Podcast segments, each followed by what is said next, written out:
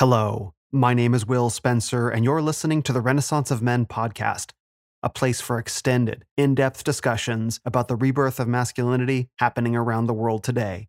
My guest this week is a husband, father, attorney, Turning Point USA board member, and the author of the book Good Kills, Pastor David Engelhardt. This is a time of transformation. As old ways fall, men are called to rise, to heal our lives, grow strong, and transcend our limitations. In tribes around the world, drawing on the best of masculinity from all of time, a new day is beginning. This is the Renaissance of Men. You are the Renaissance. You know, there was a time um, in the life of Jesus, and this is recorded in every one of the synoptic gospels, that Jesus is doing his ministry. He's healing the sick, he's telling these incredible parables. He's declaring to the world that the kingdom of God is at hand. So turn from the way you've been doing things and turn toward this kingdom way. And uh, he's ministering, he's speaking, he's, he's touching the poor and the broken, and he's exhausted. And he says to his boys, Hey, let's jump in the boat and cross the Sea of Galilee and go to the other side. And so they jump in the boat and, and they're all going across and um, Jesus falls asleep in the back of the boat. And it's a pretty famous story. I mean, it's famous for a number of reasons. One, that it's recorded in all three of the synoptic gospels, but also because um, it's one of those stories that, on the face, like when you look at the initial story, um, Jesus sleeping in the midst of a storm is a bizarre idea. And that's really the context of the story is that Jesus gets in the boat, he falls asleep, they get out into the middle of the sea, and a squall breaks loose and falls down upon their heads. And for some bizarre reason, with a storm raging around them, Jesus is sleeping on a pillow in the stern or the back of the boat.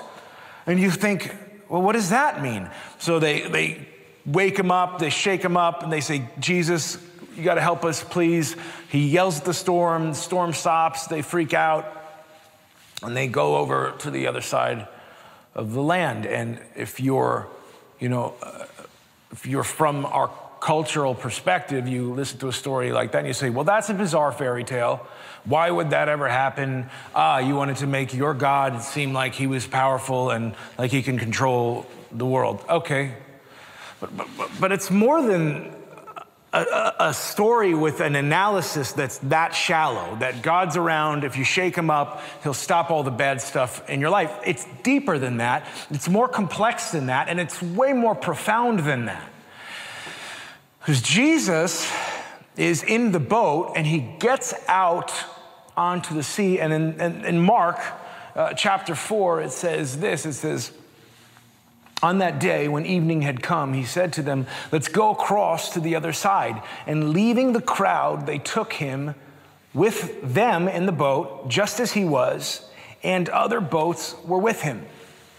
Which is a really interesting point on this story that there are other boats or other witnesses or other individuals that are also out on the sea, but Jesus is not in their boats, right? So there's other people that are seemingly crossing the sea following Jesus, this great miracle worker, this great teacher of this time, this revolutionary that was moving through the midst of the people, and people wanted to be near him. So there were other boats that followed along and they were with him. And I, am looking at this picture and I'm seeing the disciples, the followers of Jesus.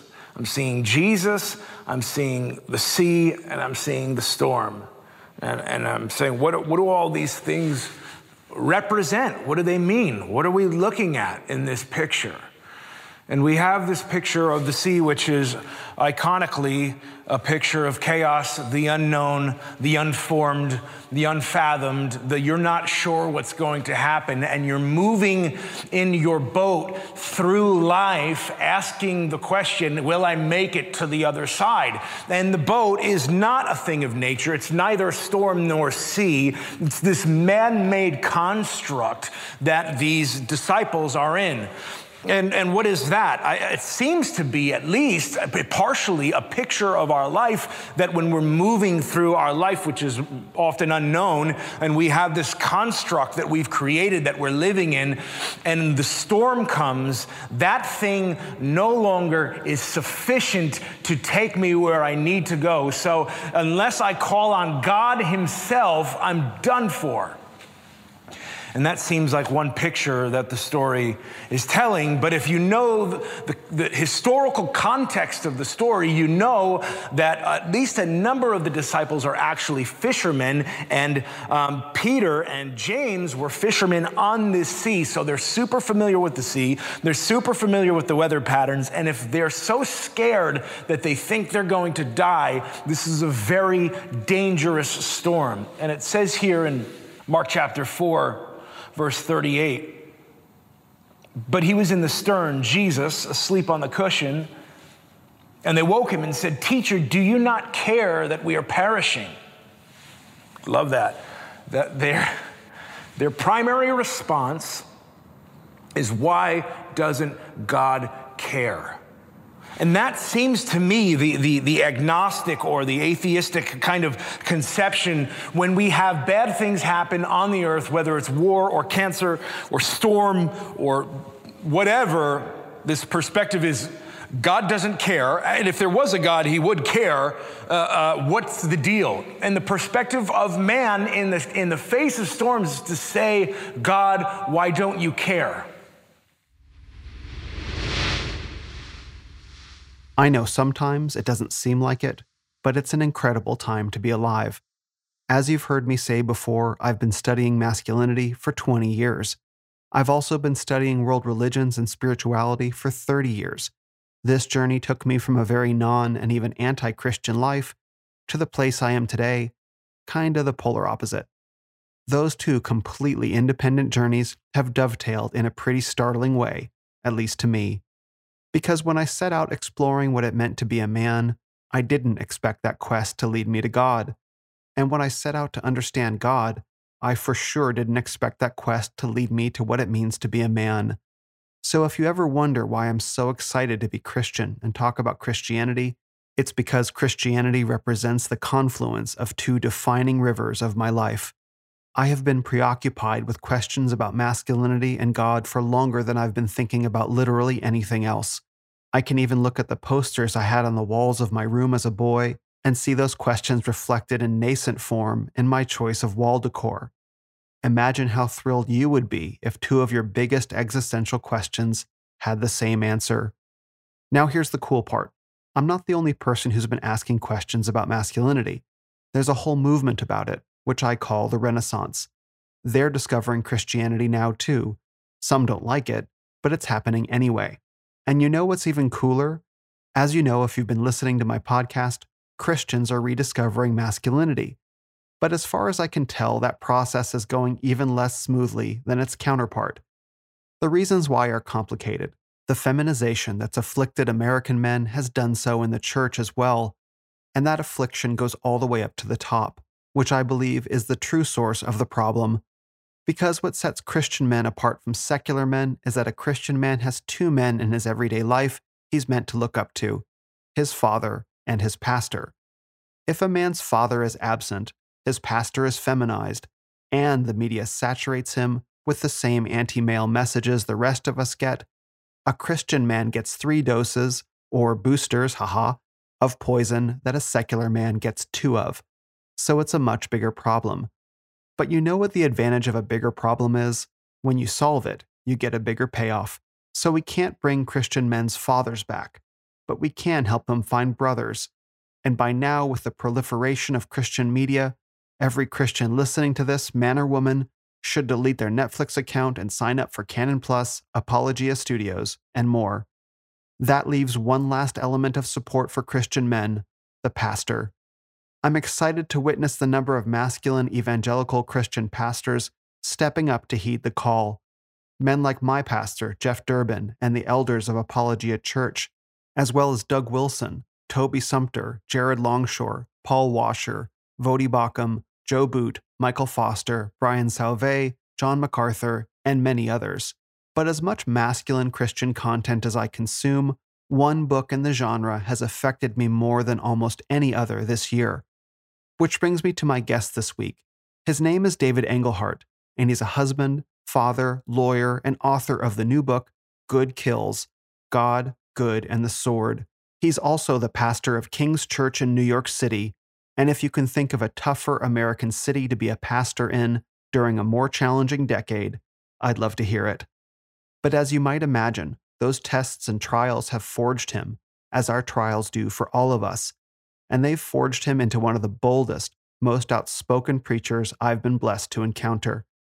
The word that comes to mind is bellicose, which the Oxford Dictionary defines as demonstrating aggression and willingness to fight. And I hope you'd agree that we need much more of that fighting spirit in Christendom for the times that are up ahead. Which brings us back to masculinity Christian men need examples from their leaders, their pastors, about not just when, where, and why to fight, but how.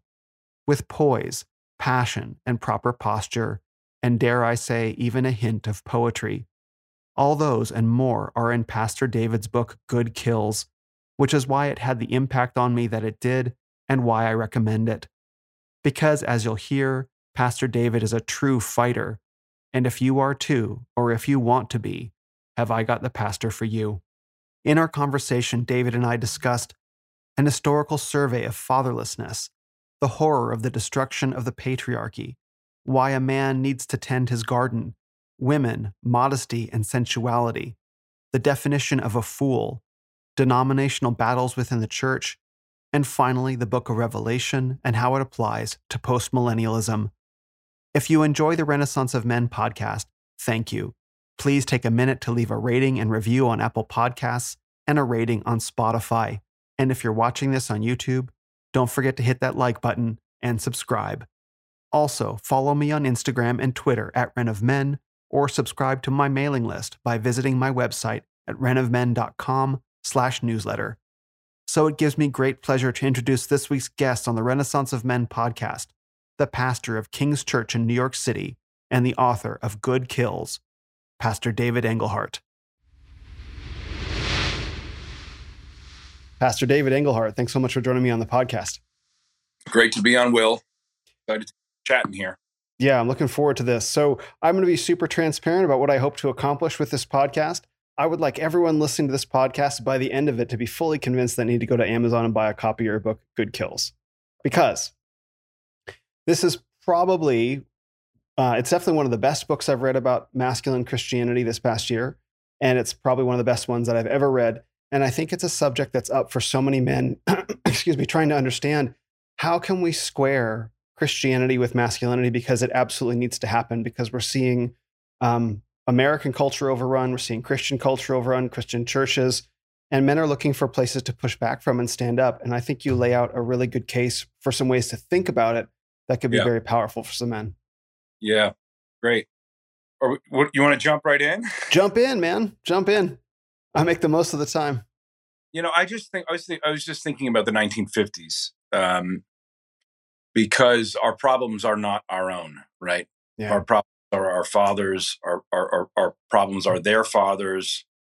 Our problems um, are magnified now. I mean, the fatherlessness, all of that chaos. We can talk about stats and how horrific you know those conditions are but we have to start you know we have to his, we have to have a historical context and a historical lens to to say when did fathers really begin to be hated in the United yeah. States of America? When did we decide that the patriarchy was a bad idea? When did we decide that manhood itself was something to be, you know, was some great evil? And it appears to me that we had the uh, you know the Great War, World War II, and that men were celebrated on their way home, and then yeah. they came home in the fifties, and um, there was a time of really incredible affluence for our nation. And affluence can be a blessing or it can be a curse. Uh, and that's, I mean, those, those, that's fundamental. God opposes the proud, but gives grace to the humble. Mm-hmm. And if we allow affluence to create pride um, and distance between our father, you know, fathers and sons and all this kind of stuff, and um, then you get, then you get uh, uh, you know children that rate that are that, that kind of grow up with a with a hatred for father because of the distance there because of the lack of affection because of the you know not understanding how to kiss your boys you know? That's that's a book i should write one day kiss your boys um, because there's beauty there's beauty in affection like kiss your boys and then teach them how to gut a deer and and shoot a bad guy intruder right so it's yeah. like there's there's affection there's love there's beauty there's not this kind of cold-hearted thing. Academia just, I mean, academia, the world of academia created an environment um, that attacked the patriarchy because they saw the idea of the nuclear family as something that was limiting to the the the um, progress of not just America but humanity in general. So, and the idea is like if you can break, if you can take a family and you instead of just a dad working, but a mom and a dad are working together, um, then you increase means of production. And so Marxist societies, I don't know if you know this, but like Marxist societies, they always want low child count and, and both parents working full time for the government, for, for the system. Because in, in socialism or Marxism, the definition of that is that government controls the means of production. And that, mm-hmm. and they're usually bad at it, and you, they're usually inefficient and so they want as many po- people in that game of working all the time and so they diminish motherhood they diminish fatherhood they diminish the roles of the family and then in the 60s we have this anti-war movement and the anti-war movement is associated with not just anti-war but anti-sword and anti-father mm-hmm. anti-protection and i don't need you because i can protect myself uh, uh, you know there's so many elements will i mean one of them is the some people call it technocracy. Like yeah. I now have technology. I don't need father anymore. I don't mm-hmm. need the the warring, scary, angry man to defend me. I can defend myself. I now have technology, and we have these, you know, nuclear bombs. We have all kinds of stuff that changes the playing field, and so we can we can uh, we can experiment with the fundamental family structure, and the, and experimentation almost always begins with the with the displacement of father and then when father is displaced, the family falls apart. So I've been talking to guys about racism the last couple of weeks. Mm-hmm. I was at a pastor's conference. I just flew back last night. And then the week before, I was at another pastor's conference. And I've been talking about guys about racism and systemic racism in particular. And I say, I believe in systemic racism, just I don't believe in it like you believe in it. I believe that the welfare system is racist systemically yeah. because I know, based upon Thomas Sowell's research, that in the 1960s, late 1969 and early 70s, there were government workers that were going around with clipboards and saying, if I come back and there's not a dad here and you're single, we will give you money. Mm-hmm. The government incentivized yeah. fatherlessness. They incentivized single motherhood. And so we have, you know, crime that increased like a 10x in all of these communities, all, all these these poorer communities, and and then it's like, well, it's racism is the problem. It's like, yeah, that's correct. You think black people are poor and stupid and evil, and they need your help, and without your help, they can't succeed. And you them. you don't mm-hmm. know it, but functionally, you hate them. And so you've incentivized fatherlessness, and so now we have this. You know, it's it's it's policy that hates father. It says your dad is not a man enough to take care of his home. He doesn't have what it takes. You need me to step in. You need my degree and my wisdom and my all this kind of stuff. I'm like, I'm like, I do believe in systemic racism, not like you think it is, this mm-hmm. kind of amorphous ghost flying through the universe. I think it's welfare programs that destroy and incentivize poor communities. And I've seen it. I mean, our church is in a projects community in the city. We see it oh, all the time. And so, I mean, fatherlessness is a now issue. Of course it is. Uh, but it's the product of generations of problems, and the and the ultimate, you know, uh, solution is always in Christ, which is repent, for the kingdom of heaven is hand. you know, it's in Mark. It's one of my favorite verses. And I always yell at other pastors for this because I'm like, you guys always say the kingdom of heaven is at hand, but you don't say repent for the mm-hmm. kingdom of heaven is at hand. Mm-hmm. And then that you don't bring the kingdom of heaven, you bring the kingdom of hell when you forget the repent part mm-hmm. because they'll stay in their hell unless they change and follow God's way, you know? It's like you get this eternal forgiveness of sin stuff, but the temporal world is changed by our action. Which is why all through Revelation, Jesus says, I know your deeds. He doesn't say, I know your heart. He doesn't say, I know your intention. He doesn't say, I know your feelings. He says, I know how you act. And um, and if we can get men to take responsibility and act dif- different and bear their cross and bear the load and work hard and come home sweaty and kiss their wives you know and love their children and lay down in, in their beds they'd feel incredible. They'd feel amazing. God designed the, the human body to respond to righteousness. He also respond, designed it to respond to sin.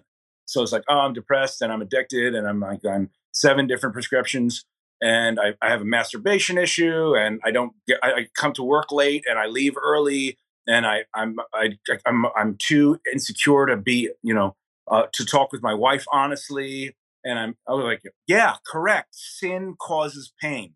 Get correct congratulations you've discovered the basics of the of the universe congratulations. That's a good intro. That was amazing. That was I, this, this smile on my face is genuine because you touched on all the topics that all the topics that I love. Like we did a historical survey, you know, we did a contemporary survey. We talked about systemic racism and politics, and we end up in Christ and repentance and you know, wife and kid, like touchdown, spike the football, walk off the field. Let's see. Where do I want to? Okay, so I, I, the the first thread that I want to pull out of there that I think is really important is that um, this problem that we're facing of masculinity is so complex and so old that there's no one silver bullet issue that you yeah. can look all the way back to the 1940s and the 1950s and say it starts there and that's just the beginning.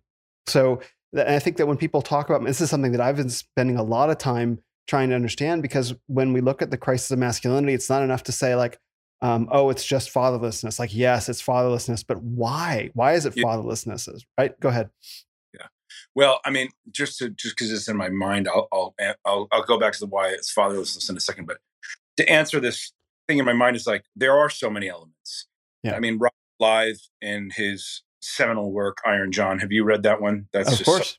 incredible, incredible book. I mean, it should. That's so. I mean, that should stir the heart of man. I, mm-hmm. I, I talk to guys all the time about his his piece in there about man loving mud right? Like man being created for the mud. Like it's just so beautiful. Like boys for the history of, of the world love mud. They love to play in mud. They love the dirty and the gross and the filthy. And they love to create things out of mud, you know? And it's like this stamp of the image of God, which is the dust of the earth, and he breathes life into the dust of the earth. And it doesn't become like a house or a car. It doesn't become an inanimate object. It becomes this life giving, life bearing replication of who he is which is this idea that when we breathe into people, when they get really the essence of who we are, when they're around us, living and being with us, like we replicate inside of other people. And mm-hmm. there's a part part of the book that was like that says that it's like God's breath is replete with seed, and so when He breathes, His life is you know instantiated into others, and we start responding in some way that's like Him. Real men can do that. Real men have substance and force of being that when you get around them, you're enlivened, you feel stronger. And that's that's another thing that Blythe says. Bly, William Bly, Robert says, Bly. Yeah, Robert Bly. Sorry, the the brown ooze, right? It's like just getting around men. He says creates this substance. He calls it the brown ooze because he's trying to make it gross. Because he says men like gross things, which is beautiful. Mm. But that's the same idea. It's like it's, it feeds some kind of deep strength in men if they can be if like if they can be authentic and humble and humble doesn't mean doesn't mean pathetic it just means mm-hmm. like i don't need to flex in front of you unless i need to unless i need to flex like i don't need to show you how strong i am unless a bad guy comes and then i'm going to eat his heart out of his chest like i i don't need to do that because we're all in the company of men we don't need to uh, anyway um, let's jump back to why like why the order you know there's something about the order that that we're just we're so confused about in our culture. And so when I do our next steps class, we call it King's Course. It's like how to become a member of King Church. Mm-hmm. One of the there's a few issues that are really sensitive and I really hit because if you don't if you don't agree with this tenet of our theology, I just say like there's 8,000 other churches in New York City, please go to another one because I'm not, you know, I, I'm like it's great. You can disagree with me, go to another church because I'm not representing me, I'm representing the scripture. Yeah. And one of these is male governance, right? And one of these issues is that Jesus chose 12 men. He did not choose six men and six women, right? And he didn't even choose 10 men and then two women that were kind of masculine. He didn't do mm-hmm. that. He expressly chose 12 men to establish his governance on. And I always say it, and I say to our people at church, I'm like, doesn't mean you're lesser in value because I think, I think and I, I could be wrong here, but I think that the feminine, the female, is of greater value. But I think that doesn't mean that the masculine is not the leader. He's the one that takes the shots. He's the one that carries the burdens. He's the one that's supposed to be honored because of this contrarian value thing that we have set up in the kingdom of God. And here's the here's the deal. I think I say this in Good Kills, but like God takes man and he has dust and he breathes into man, he creates man, but then he takes from man and then he refines it again and he creates woman. In in the in nature, in our world, in our com, in our, you know, our commercial world, all well, I should say it this way: from nature to our commercial world, all refined things are more valuable. There is nothing in the mm-hmm. world mm-hmm. that is less valuable after it's refined. So from dust, man is re- man is refined by the breath of God. But then from Adam's rib, female is refined and that makes her more valuable. But even though she's more valuable, she's more delicate. Mm-hmm. And so when you take the more delicate and you make that person the leader in charge because man is abdicating his role, which is what he did in the Garden of Eden to some degree, um, then the then the universe breaks. And so it's like we have like you know Madison Cawthorn running for um, Congress. He just got booted, I think, this last round, but he's mm-hmm. like a 20 year old in Congress, and you're like, you're really young to be in Congress because of how corrupt our country is. You have to be in Congress. It seems to me that the scripture seems to indicate that when a nation is under the judgment of God, young people and women are the leaders. That's that that seems to be the case. And I could give you the scripture references there. And it's not because it's because they're righteous. It's because the young women and actually the, the ladies and the young men are righteous and it's because the men have abdicated their role as self-sacrificing agents and we have politicians that are um, you know they're wicked. They're just wicked people. So god puts man in charge because when you're talking about refined things and the secondary thing being more refined but more fragile the primary thing is less fragile right? Mm-hmm. the, the, dust is less fragile than man right? Dust is very non-fragile. Mm-hmm. Man is much more fragile. Man can, you know, die and it's, it's game over.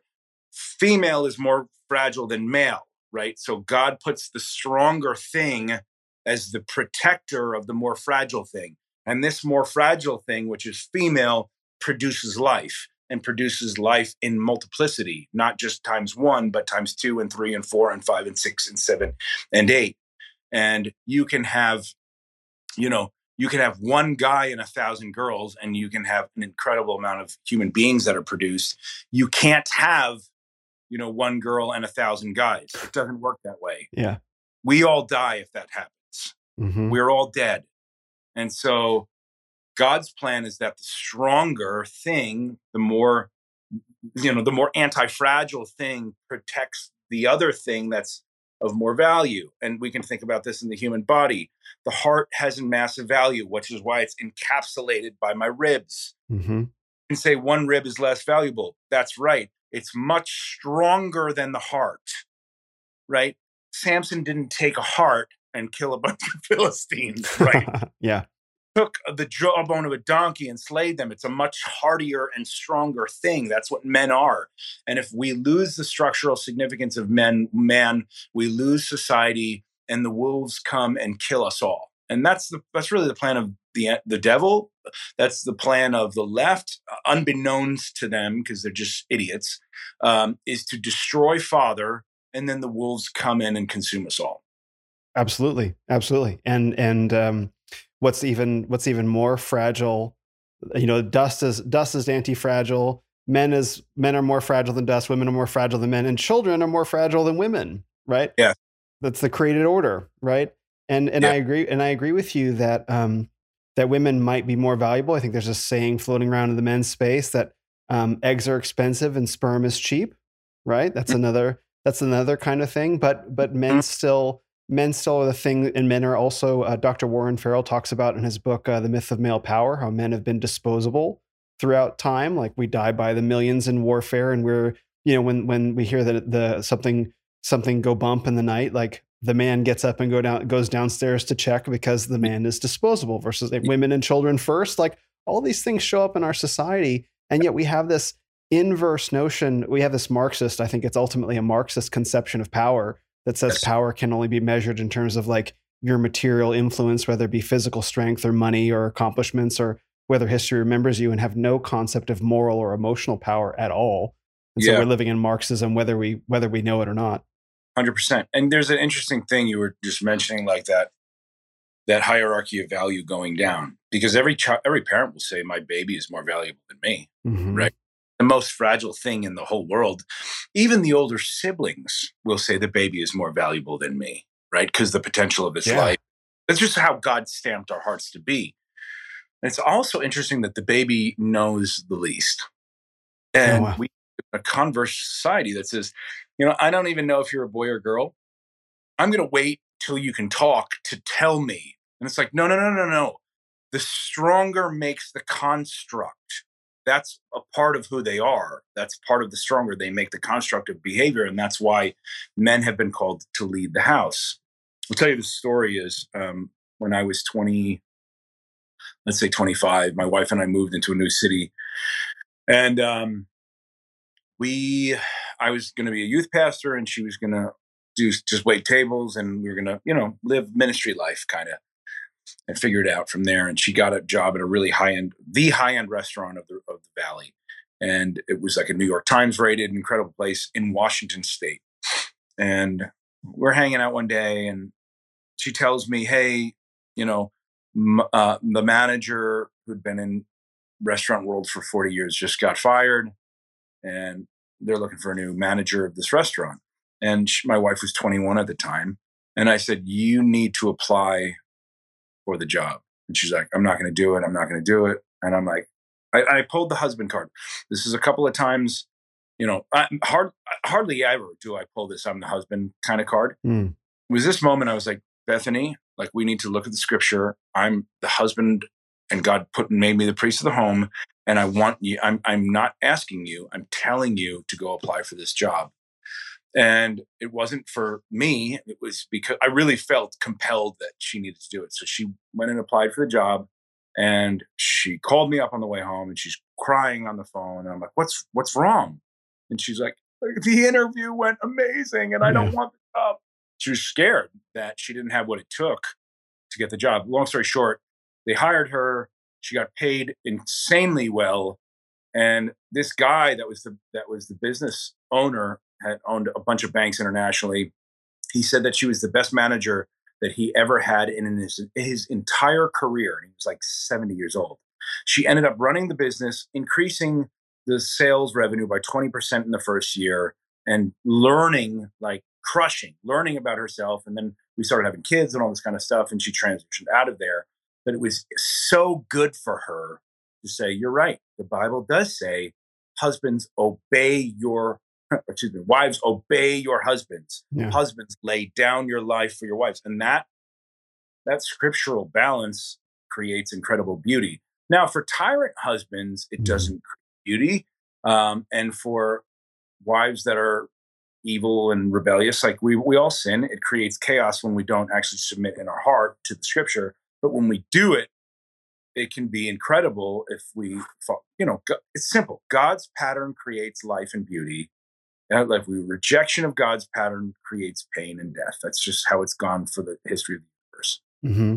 And the important part of of that submission, uh, because I talk about this a lot, because when I when I bring up and and and men in my community bring up the notion of submission, it's like, oh, what about what about the tyrant husband? And and the way that gets checked is the tyrant husband is actually he has to submit as well. He submits to yeah. his pastor, he submits to Christ, and so yeah. you know he has authority over him. Like, yeah, he's the authority over her, but he has authority over him that he's mm-hmm. accountable to. So you can't just you can't just like become the tyrant. Otherwise, you're you're accountable before God. You're t- accountable before Christ. You're accountable for your community potentially even as well. And and if I could just throw one thing in, I, I often I often add this point men are so atomized and separated and individu- individualized from each other that back in, back in the day men used to have a circle of brothers around them all the time all the time. And if a man if a bunch of guys are sitting together and one walks in and, and a man sh- gives his, his wife a snide comment or that's just really out of line like uh, one of his brothers would take him aside like don't you ever talk to your wife in, in, in, uh, in front of me like that again don't you yeah. ever do that again, or you're going to have yeah. me to answer to. But we don't have yeah. that anymore. Like I don't want to get involved. You know, it's mm-hmm. whatever. And and so men used to be accountable to their fathers. Men used to be accountable to their brothers, and they used to be accountable to God. And we have none of that accountability anymore. And it's one of the reasons why men have no external structure supporting them against their own internal brokenness. Yeah. And that's where the virtues come in, right? The virtue of courage, like the virtue of courage without which no other virtues exist. You're not, mm. you're afraid to be courageous if you, I mean, courage is the fuel all of these other virtues to be applied. Yes. I was, remember, uh, again, I was in my 20s, mid 20s, and I was hanging out with a guy and we were playing guitar together and we were just kind of becoming friends. He was a little bit older than me. He's probably in his mid 30s. And he said, David, I just want you to know something as we're kind of building this friendship. Like, this is like a pre friendship conversation. I, I'd never had one of these before. he you ever say anything negative about my wife, if you ever criticize my wife, I will not only will this friendship uh, be over, but there will be severe retribution by me. And I was like, whoa, whoa, like, that's a lot.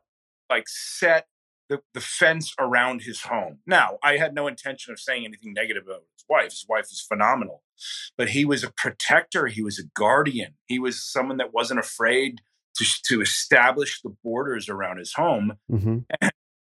I mean, again, not that I would have, but you could bet your butt that I was never going to say anything. Right after that point, demeaning about his wife.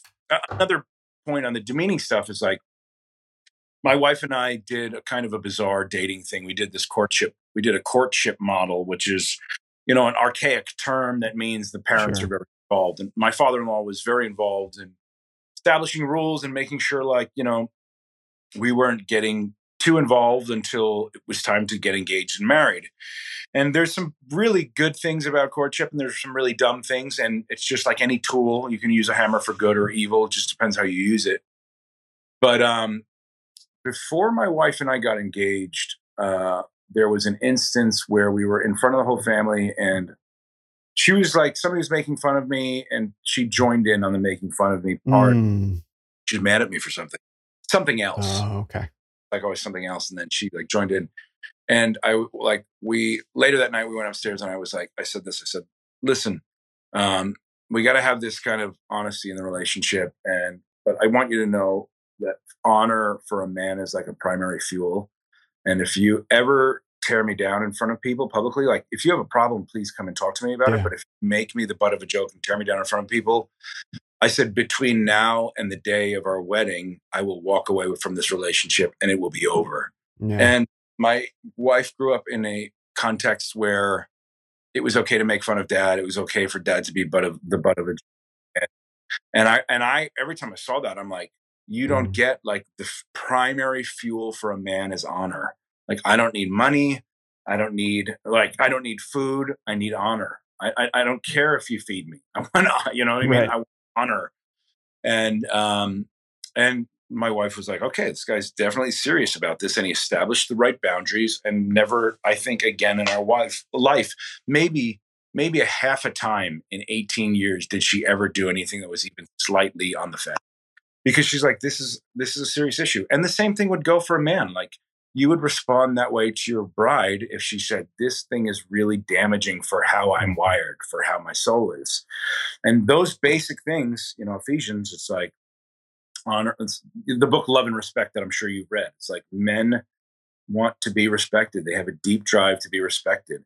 And and when we say the patriarchy doesn't matter and father doesn't matter and man doesn't matter, we just we just rip apart who they are and then the man says, "Okay, well, I guess I'll be a pirate then."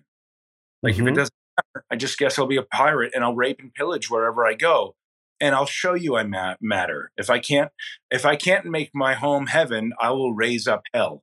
And mm-hmm. I'll show you I have substance and worth when I bring hell to you and that's the world we live in now.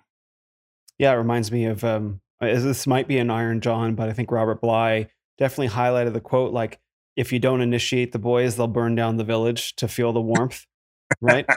Same kind of thing. Or you have, or you have the flip side of that where it's like, uh, boys will just shut down and they'll hide in the basement and they won't become anything. And like, voila! Look at American, look at American boys now.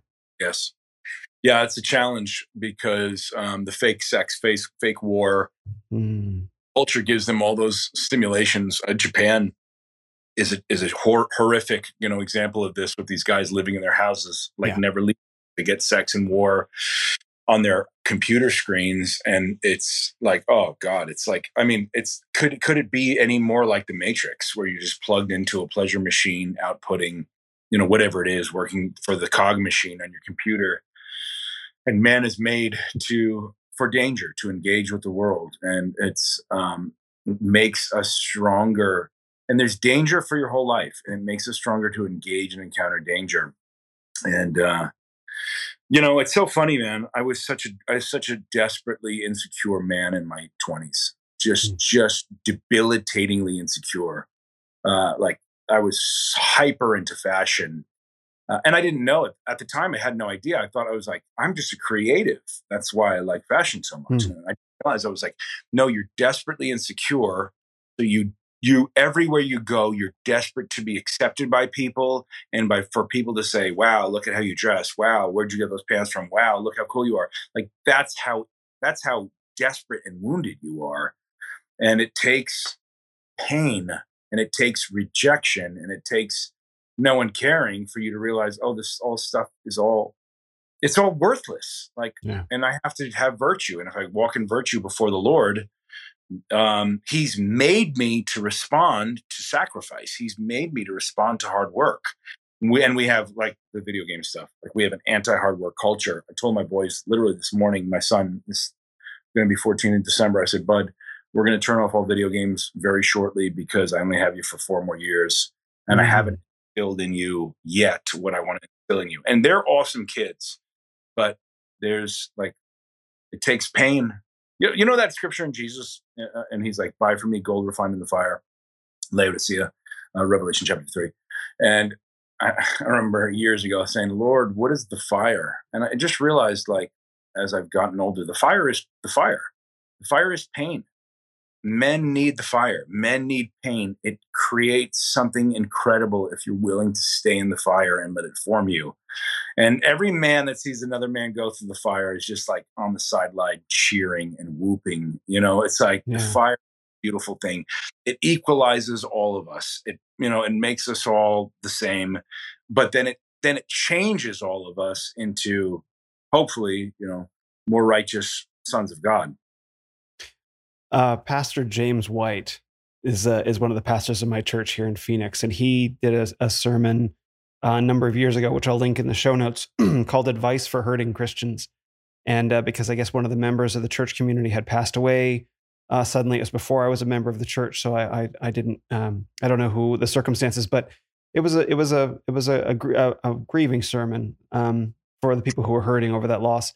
And in this sermon, he talks about how he borrowed this metaphor as well. He talks about like gold, like you just did, where the process of refining gold first you heat it up to super hot temperatures, and then all the the um, impurities rise to the surface, and then you hit it with a hammer, and all the impurities and the gold remains. And he said that's that's the process of refinement for a Christian. That life mm-hmm. heats you up. You know, the Lord heats you up to super heat, hot temperatures. Things rise to the surface to be, and then you get hit with the hammer, and the impurities come out, and that's life, and that's part of what it means to live as a man, part of what it means to live as a Christian. And so uh, I'm, I'm and I just heard that sermon for the first time a couple days ago. So uh, I'm grateful that you mentioned that because those thoughts have been on my mind as well with some of the trials we've been going through collectively and some of the ones I've been going through personally.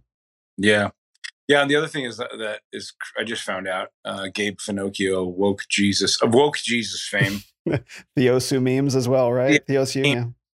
On fire recently. Yeah.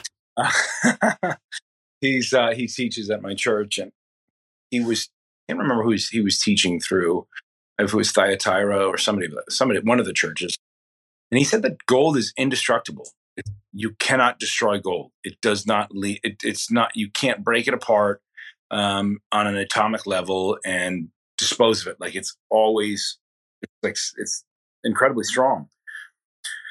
And um, and then when it's done with this purification process, obviously the purer it gets, the more reflective it gets, and that's that's why you know the nature of this incredibly strong metal. Because like yes, mirrors are reflective, but they're incredibly fragile, right? Mm. Gold, if it's purified, it's reflective and incredibly strong, which is the idea of the image of God reflected in us, His children. Um, again, going back to that concept of, of his breath being replete with seed and filled with life. And when people see us, they're imbued with his presence and his life. And that takes time and that takes humility and that takes a lot of things. It's, uh, you know, it's rare when you get around a man and you're with a man and you're like, and you say to yourself, I would go to war for that guy. Mm-hmm. I would lay down my life next to that guy. Like that's that's a guy I would lay down my life for next to and it's it's not because it's not because um, you want to build his kingdom necessarily. It's because he's for your kingdom. It's mm-hmm. he laid down his life for your kingdom, and there's that kind of synergy that God creates. I was I was I was in California a couple of uh, I think it was a year ago doing a pastors conference, and my buddy was managing bartending, and I hadn't seen him for like 10 years. He was a high school guy, high school wow. buddy. Not super following the Lord, but you know, still he's gonna get there. The Lord's gonna lasso him, you know. And uh I went in to say hi to him and he's running around the bar talking to people and I end up talking to this guy next to me.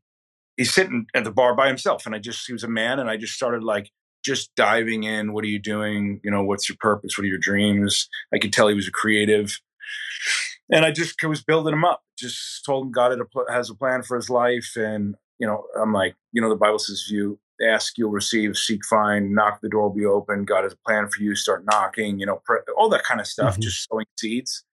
And then my buddy texted me like three, or four days later, and he's like, "Man, that guy came to my bar again, and he said, he said, I don't know who your friend is, but if he went to war, I'd follow him."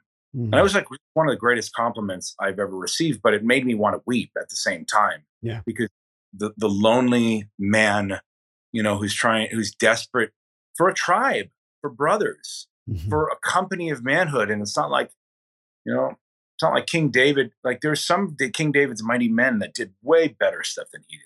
Like they did way more edgy stuff. Like like the, the you know the guy who's who uh, the Mark Batterson book you know killed slayed a lion in a snowy pit you know the guy whose hand froze the sword. They were just like incredible phenomenal men. And David was you know he obviously killed his giants but but he was a guy that can bring alongside of him people that were also like incredibly high level. And that's one of the problems like a lot of these celebrity pastors they have a cadre. And Will, I posted the other day, this guy was with this guy, and he said to me, he's like, Engelhardt, you know your problem is? He's like, you don't have any minions. I saw that. Yeah, he's like, we need more minions. And I'm like, I hate, I hate pathetic, I hate pathetic men.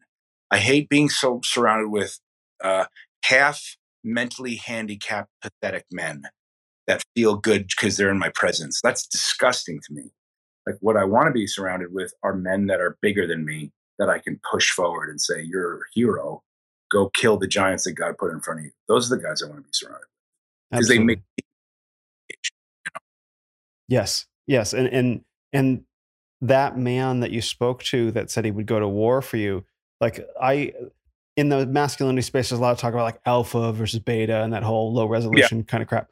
Um, but one of the things that I think that distinction hides is that not every man is meant to be a, a King David.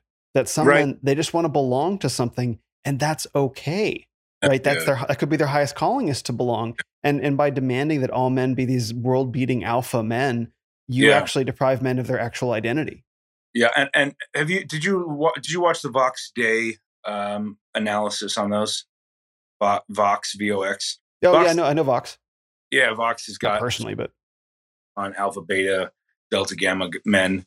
And uh, you know i was watching that and i'm like you know i think i think to some degree the categorization is shallow. And by that i mean every man is an alpha in front of his wife and children. Bingo. Every man is a, the hero of the freaking universe before his wife and children. Yeah. they love him like the king of the world. And he is the right? And that's what he should be and that and he should be honored as such and loved as such and cherished as such. And like if you're never a beta then you're shallow and insecure. Mm-hmm. if you're never around someone greater than you it's because like like i get around guys and i'm like you're the boss in this section. I was i was talking to somebody about this today. Um i said like gabe finocchio who's on staff with me when we talk about church history or, or, or complex theology, you're the boss, brother. You're in charge. Like I'm the pastor of the church, but when we get into your zone, you're the boss here. And when I get around like Charlie Kirk, who's I'm like, when we talk politics, you're you're the boss here. But when we talk about church stuff, like like my my zone, I'm the boss. That's who I am. And it's like if men can learn how to coast, I mean, the, the Vox Day thing is like there's these people that are, you know, you stole my stapler, that that guy from Office Space, right? Sure. Like, yeah, there's there's people that are fundamentally dysfunctional, but for the rest of us, we are, you know, we function differently in different circles. I don't go into my father's house and tell him what to do. I'm never going to be the alpha in my father's house. I hope not. I hope I don't demean him ever that way. I hope I always honor him as the alpha. And a, and, and a robust and complex view of, of who we are in hierarchies um, would recognize that we interchange in hierarchies all the time. And it's good for us to do so, right? It's good for me to be around a pastor that's 70 and say, Thank you, Pastor. Like, really humble, really honor him for the years of sacrifice, the years of carrying Christianity on his shoulders, the years of what he's done, you know?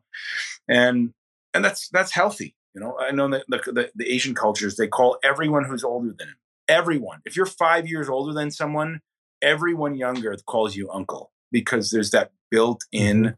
system of honor that we just don't, you know, we don't get in our culture. Mm. Hyper individualistic, Sigma Chad, kind of out there on his own in the wilderness, the Ryan Gosling. Like that's the meme, right? It's like I'm I'm a badass and yeah. I'm not accountable to any hierarchies, but I'm yeah. still a badass, right? Yes. And I and I can bolt from your hierarchy whenever I feel like it, just because I'm that lone wolf kind of guy, yeah. right? And there's a lot of that and, and i think that that's I, I, understand the appeal of the archetype and there's something there's something very appealing about that especially to the individualistic western mind right mm-hmm. because we did actually have to live that way on the frontier to some extent not sure. probably right but now i think that that i and it's very profitable it's very easy to write a script about a dude who's the the lone world beating guy you know it's it's it's sort of built into us but the actual the actual reality of being a man in the world, of of being of being a husband who's an alpha in this, you know, his home environment, right? Because every every man should be king of his castle. But then transitioning to a workplace environment or a collaborative environment where like, no, we all have different skills and we have to overlap. That's not nearly as compelling a story, right? And it's oh, more it's, uncomfortable. It's, it's, it's more high resolution. Yeah. So like I practice law still, and I, I hope to practice law really for the next 50 years, well, maybe I won't be alive for that long, but the next 40 something years. God willing. Yeah. And you walk into the courtroom and you pay homage to the judge, right? Kiss the son lest he be angry, angry with you. Like you're never going to be the top dog in every position. Um, but that's like, a, you know, that's the, that's the horror and the tragedy of the dismantling of the patriarchy, of the destruction of fathers. Like that doesn't come home you know, I always I say I've said this in my church a number of times to the wives, like, make your husband a sandwich. Yeah. Like, pounds. Oh God, make me a sandwich. Oh, actually, he's a human being. Yeah. He actually likes to eat. He actually feels honored if somebody does something that simple. It's not complicated. Like, yeah. You know what I mean? It's like it's two pieces of bread, some meat, putting it together and bringing it on a plate and saying, "Is there anything else, babe?" Then I know there's tyrants and I know there's bad guys, and like, okay, great. Like, there's people that produce porn. Does that mean we throw out all of our movie cameras? There's people that that that write trash books. Does that mean we burn all the books? No, of course not. Like right. we still do the beautiful, even those pe- even though people mar the beautiful. And I think you know, again, like you're saying, like there, like as a man, you're a, you're a boy sometimes, and sometimes you're a teen, and sometimes you're a dad, and sometimes you get to be the sage on the mountain. I don't feel like I'm that old, but every once in a while I get to be the sage on the mountain, and it's really fun to be the sage on the mountain. Mm-hmm. And then I go to places and I'm like, I'm not the sage on the mountain. I need to shut my mouth and just wait. And that's healthy. And that's like, I heard a, I heard a, a, a, a, story yesterday about a really famous pastor. Um, this guy, Carl Lentz, that most of the world mm. knows about. Carl was like the most famous guy ever. And a buddy of mine had him in his church. And he's like, Hey, dude, our senior pastor wants like go out after you preach and and go in the in the foyer and talk to talk to everybody and just like pray with people and love on them and hang with them and Carl's like refuses to do it. And then they finally drag him out there. And he's like, as soon as he gets out to the floor, he's like, Can I go to the bathroom? I need to go to the bathroom. I have to go to the bathroom. You're just like, Oh, how pathetic. And he runs to the bathroom and he's like in the bathroom for too long. And then he comes out and he says to my my this acquaintance of mine, he's like, "Is my time where I have to be out in the foyer is it up yet?" he doesn't want to be with people. He doesn't. He's too good for. He's like too, like he's he's the he's the king in every. He's the alpha everywhere. He always should be bowed to. And it's like, no, dude. Like, mm-hmm. make the people the king in this instance. Make them the ones that you like. You want to share your heart with me? Oh my goodness, please do. Like, I'm so honored that you would share your heart with me. I, would love to pray with you. I'd love to be with you. I'd love to look at you right in the eyes and see what's going on in your heart. And if I can, in one moment, pray with you and help you connect with the Lord and get through this, that would be like we're eternal beings, mm-hmm. eternal beings. This is like one little blink of the eye, and we're going to be shooting forth in a destiny into eternity. We're not going to be bowing before the throne forever you know, like Muslims, just like, oh, we're not doing that. We're going to have an adventure with God into eternity. That's what we have in eternity. God is a God of story, and story will continue for eternity. And so to, to treat someone in this moment on earth, this temporal moment, like they're worthless is is the dumbest investment you could ever make. Just want to let that ring out for a second because you're so right. It's uh it's to hear when people that have been blessed with gifts of leadership of of million thousands or millions of people mm-hmm. actually you know from from a remove have to encounter the people whose lives they've blessed and can't handle it that they can't be there that they've been they've been given this enormous blessing and that when they have to actually come into contact with it they can't is always the most heartbreaking thing to hear because you've provided this you've provided these gifts to people and yes yeah. there's a lot of hunger out there it's terrifying the amount of hunger and need and want and longing and brokenness that's out there mm-hmm. and and it can it can drain a man it can drain mm-hmm. a man's heart and his energy but you give anyway and and as a counterexample in the secular world um, garth brooks years ago gave a concert in central park i don't know maybe you've heard this concert so so it was like 2 million people were there. It's massive. You can probably find footage of it on, on YouTube. My family used to watch it. And, um, and afterwards I heard, I was, uh, I, I was in California at the time. I heard though that he stayed and he signed every single autograph from everyone who wanted one. Like one or two million people in Central Park showed up. He signed all these autographs. It's like, that's it. That's how you yeah. do it. Yeah, exactly. Yeah, the whole like, man, I rage against the man of God culture because I think it's, I just think it's so stupid sometimes. You know, it's like I have a guy follow me around holding my Bible, like, and then like you just hold my Bible. I major in the charismatic culture, and I'm a charismatic. I believe in the gifts of the Holy Spirit. I believe in all the cool stuff. we don't we don't get wacky with it. We don't act ridiculous, uh, but we believe it's real. But like in that culture, like you have like again a whole a whole cadre of of, of plebeians that are like you know like a, a man should be a man should be glorified by people around him. The, the proverb says the proverb says uh, that the wife is the crown of the husband. Like your wife, and and that's a principle that applies obviously to wives, uh, but it applies. Let's stop there. Wife is the crown of the husband, and so uh, one of the things I hate is when I see like a guy who's like a tough guy, and his wife is just like looks like a beat up paper bag. Mm. Like, bro, get your wife some makeup, get her some beautiful clothes. Like she's she's you. She represents you. She should be beautiful. Tend your garden, man. Like you want your wife to look beautiful and smell beautiful. I don't care if she weighs 300 pounds or buck 20. Make her like give her beautiful things and make her desirable for you. If you don't care for her, like you don't care for your garden and then you fall into sin, it's your fault. It's your fault that you didn't tend your garden. Tend mm-hmm. your garden. Love your wife. Buy her beautiful things. Not not sexual, like not sexual things. I don't need your wife wearing a corset out in public, right? But she should be beautiful. You should get her hair done. You should like all of that stuff is part of the job of a man. Like God put Adam and Eve and said, or Adam in the garden and said, take care of this place, man. Keep it beautiful, keep it flourishing. And that's still the job of a man.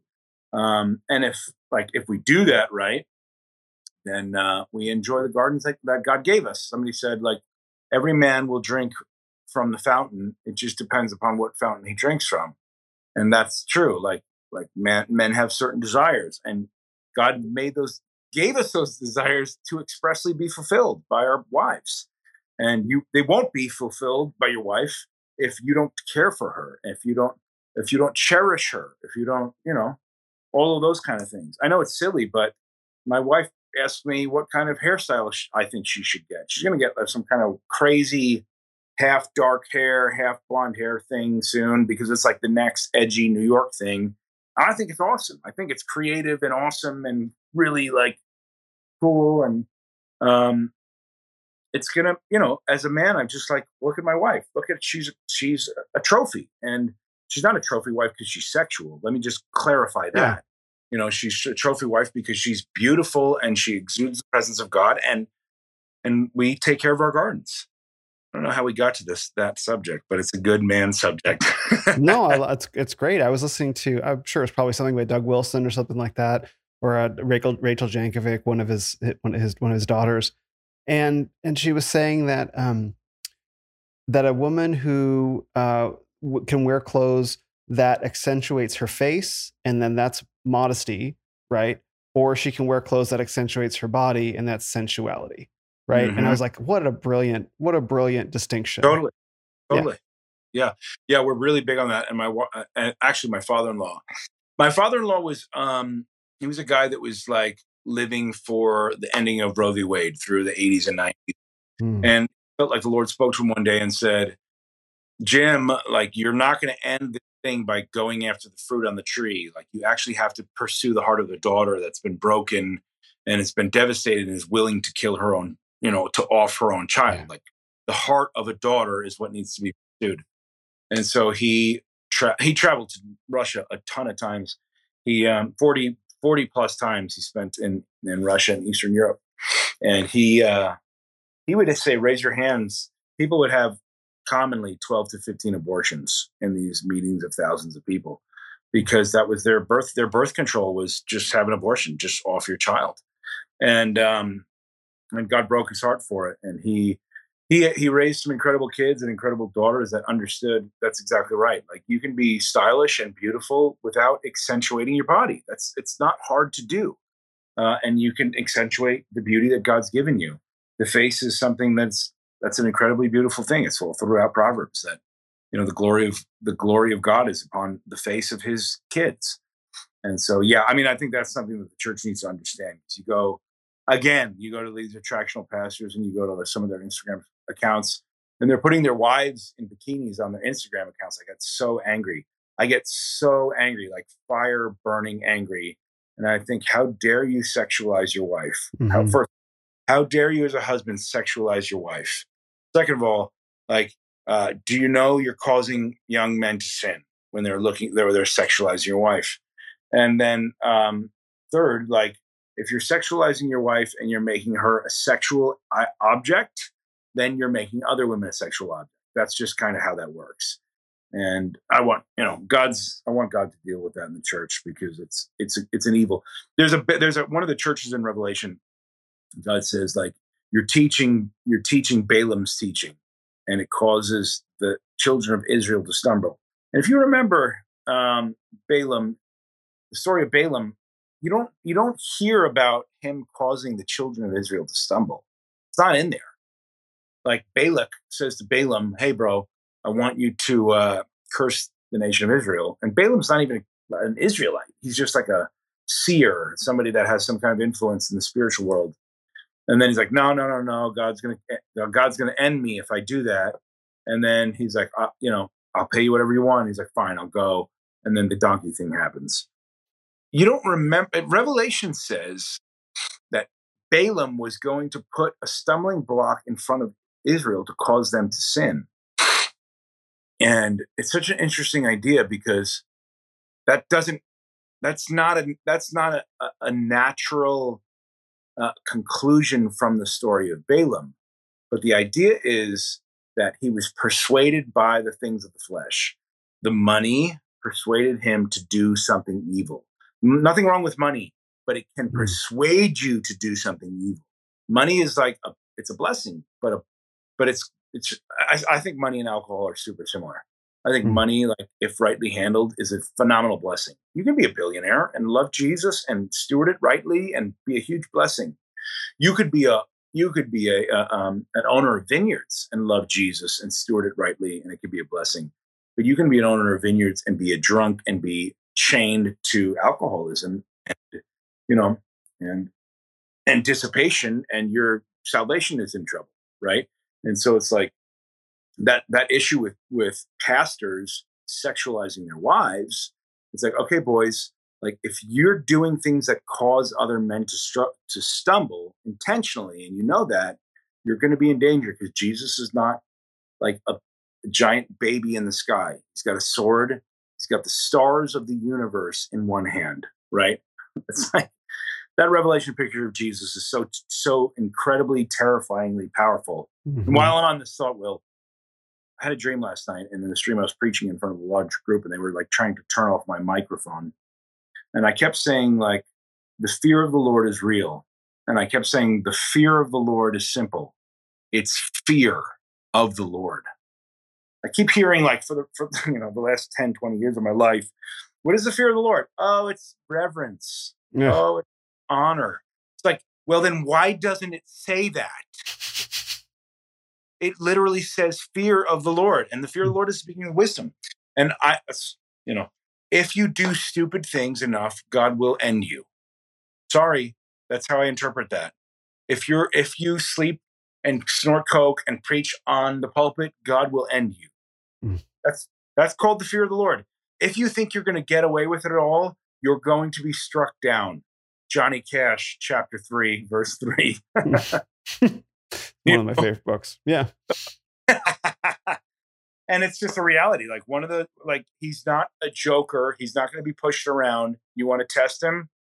Let's see what happens. You know, that's called the fear of the Lord. That's what that is.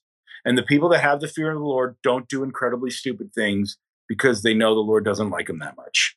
Like, what about the grace and forgiveness in Jesus? yeah, you get all that when you repent. That's correct. When you repent, you get a truckload, an ocean load of grace and forgiveness. But when you blatantly disregard God's way, expect to be cut down. That's that's how the story goes. Always. Always, right? Yeah. Like pride goeth before the fall, right? That's just that's just how it is. You you you hold yourself up as as bigger than God or equal to God, and it's like, uh, no, it doesn't doesn't doesn't work that way. hate to tell you, right? Yeah. So, want, to, uh, want to jump into the book? What do you want to talk about? I want to jump into the book. You read my mind. You read my mind. So, um, so what inspired what inspired the book? I know that there were some personal experiences behind some of the chapters, which I could feel in, in reading them. Black Lives Black Lives Gather in particular. Yeah. Um, but but what was it? What was it that that uh, inspired you to write this book? What was kind of the driving philosophy behind it, and kind of the structure as well? Um, I will say, Will, that I've always wanted to write something. My dad was an incredible reader. Uh, my dad's a blue collar guy that got saved as a printer uh, in a printing shop in Catskill, New York. His dad, his father was a Bronx printing press owner, and so just like blue collar German guys fighting the fight, trying to make it America. And so there's this funny lineage of printing presses, you know, that. And then my dad, he'd written a couple of things, and he was just super um, intense reader, and so I always kind of wanted to write and. I was a horrible writer until I got through law school, and that really uh, helped me. Um, but I was in Hill, I was at Hillsong, and I know there's a lot of uh, different ideas about that church. The short story for me is that I, I moved to New York City to plant a church and start a, uh, start a law practice, but I didn't know how to get a client and I didn't know how to make any money. So I met with a number of pastors from some big churches in Manhattan. I, and I said to these pastors, Hey guys, I just need to sit in the back row somewhere before I'm ready to start my church because, like, you know, I'm broke and it's bad.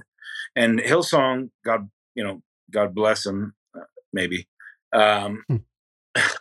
Hillsong pastor, one of the associates, was like, "Great, like we have a huge church. Nobody will care. Sit in the back row and just serve here." And so I was teaching at one of their theology classes uh, for a friend of mine, and I was teaching about Jesus choosing the disciples, which is an incredible thing to talk about. You should probably do it on one of your Renaissance of Men podcasts because Jesus choosing the disciples is like that's about God calling men, right? That's mm-hmm. fundamentally. Um, but I said a phrase during my class. I said, "Good kills sometimes." I said, "God drops the sword and He exercises judgment," and and you gotta you know you gotta recognize that at Hillsong at the time there were a lot of people and a lot of them were newly, newly saved and had a secular worldview. And so when I looked, sometimes when you're speaking and you say a phrase to a crowd, you can feel um, a, re- a, reaction, a rejection of what you just said, kind of them into the shell of their being. And I felt that I, I was kind of, I was just really, I was, I was like, huh, like there are knights with swords that kill dragons. Do we, do we not remember that? good sometimes has to slay bad guys or, or, or and, and I and I and then I kind of was just you know it was before Jordan Peterson hit the scene I think I I think it was this was 2015 and so I started writing this book Good Kills and um I got about three quarters of the way done with it and I'm not I'm a great starter of things I'm not a great finisher and so it just kind of sat on my shelf for a few years and then um, a bunch of cultural events happened that I felt like this construct would be important to apply to, like the Black Lives Matter stuff, um, sexuality, racism, how to deal with politics. And then I finished the book um, um, as applied to our current cultural context.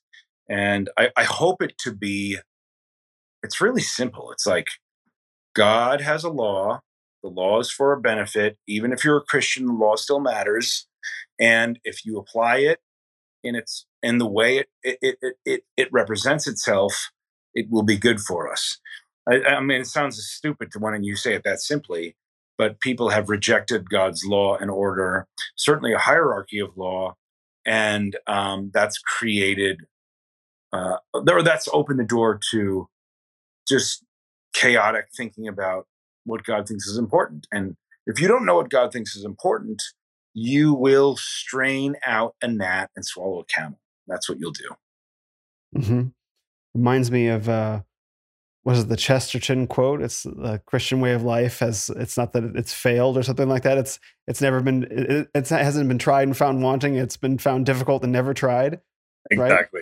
Right? Exactly. It's, it's such a beautiful way of looking at it. And, and I'm actually I'm actually um, grateful that you struggle at finishing because I think had you finished the book when you set out to write it and had it not ended up on your shelf for five years, it wouldn't have landed at a moment when it was when it was most needed, particularly particularly for me, because there's a way of there's a way of speaking about Christianity um, and the masculine aspects of it in Christ and his disciples and in David and in John the Baptist and, and everything, right? The, the characters, uh, the, the Bible is replete with masculine characters. And there's, there's no shortage of them and their flaws, right? Yeah. Which is, but but there's a way of preaching also, of preaching the message also that it's like, no, I'm going to preach this in a masculine way, and mm-hmm. I, I, and you know because I've personally never experienced the moment where I say something and people retreat into their being. That's never ever happened to me. but you know, there's a, there's a there's a way in which the word has to be preached, I think, in a way it's like, no, I'm going to challenge you with my tone and with my posture and with my presence, not for the purpose of provoking you necessarily, but because this is a truth that we don't want to look at that makes you uncomfortable with. It doesn't mean you have to look at it.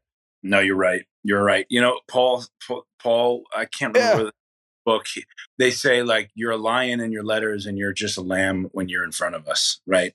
You're a baby when you're in front of us. You're super gentle when you're in front of us but when you're in your letters you're screaming and yelling at us. And paul was like yeah that's what i do. I like I bring the full heat in my presentation and then when i'm looking at you in the eyes my heart's breaking and i love you and i want redemption for you and i want change for you and i want to appeal to you humbly um, but in my letters, I bring the, the, the rod because the proverb says the rod is for the back of fools. And if you're a fool, which means you're no longer willing to accept someone else's perspective, that's what a fool is. You need the rod. You need to be cracked on. You need to be bro- you need to be you need to be whipped. And and you need that moment of pain to say, like is it possible that that person's right because if if there's not that moment you won't you'll just disregard everything they have to say and that's the thing like i've been getting in trouble for a little bit in the last six months and and my buddy gabe finocchio has been getting in trouble for the last six months is like you're being too harsh with other leaders and mm. i was with charlie in 2020 and i was about to stand up on a stage and i was going to talk about like people that i had looked up to, like Judah Smith and Carl Lentz and some really famous attractional kind of mainstream evangelical preachers. I was about to like name name drop them and say the heretical statements they had been saying. I'm standing in the black area behind the you know behind the curtain, and I'm about to go mm-hmm. on stage. And they're like, "This is going to go out to a million people, and a million people are going to see this online." And da da da da. And I was saying to God, I was just praying in the back. I'm like, Lord, I don't feel like I should really be like like attacking other pastors. I feel like I'm being really harsh. And I think probably like just an, an, incredible strong sense of the voice of God inside of my being, uh, like resounded back. You're not being nearly harsh enough. And I just was immediately reminded of like Jesus calling the Pharisees graves full of dead men's bones. Mm-hmm. You know, uh, like serpents and vipers and and like you like how evil is this? Like you block the way to heaven and neither do you go there. Like oh my gosh like your job is to guide people to heaven and you're literally a blockade on the way to even get there at all. Like to pretend that jesus was some kind of happy-go-lucky like pop, lollipop machine gun shooting guy is such nonsense right? Yeah. he was mashing but not because he hated them and not because he was mean, but because a rod is the only appropriate tool for the fool. The fool that says, I'm right and no one else is, only pain will get them to say, maybe I'm wrong. That's the only response. And that's not, that's, that's what the Bible says. It's not my idea. And so I'm, I'm still even not good at it right now, Will. Like, I still feel like I read a book on the plane on the way here I'll t- uh, the book is called God and Race. It's a piece of trash. trash, flaming trash by two pastors that I really like. Mm. My I, I, like them personally on a personal level. I really like them. Yeah. The book is is such garbage. And the one pastor says in the book, I was driving at night past Uh-oh. 11 o'clock at night and my lights were off. And this cop pulled me over. And this is how I know he was so racist because he said, Where are you guys? What are you guys doing here? And I told him I was a pastor in the neighborhood and I was like, going, I was just going home from dinner and I knew he was so racist and I was trembling because of his racism. And then he went and checked my ID. And then he came back and he said, You guys have a nice night. And he said, Please, in the future, drive with your lights on. And the, and the author is talking about how racist this cop was. And he said, I had to pull over because I was trembling so hard.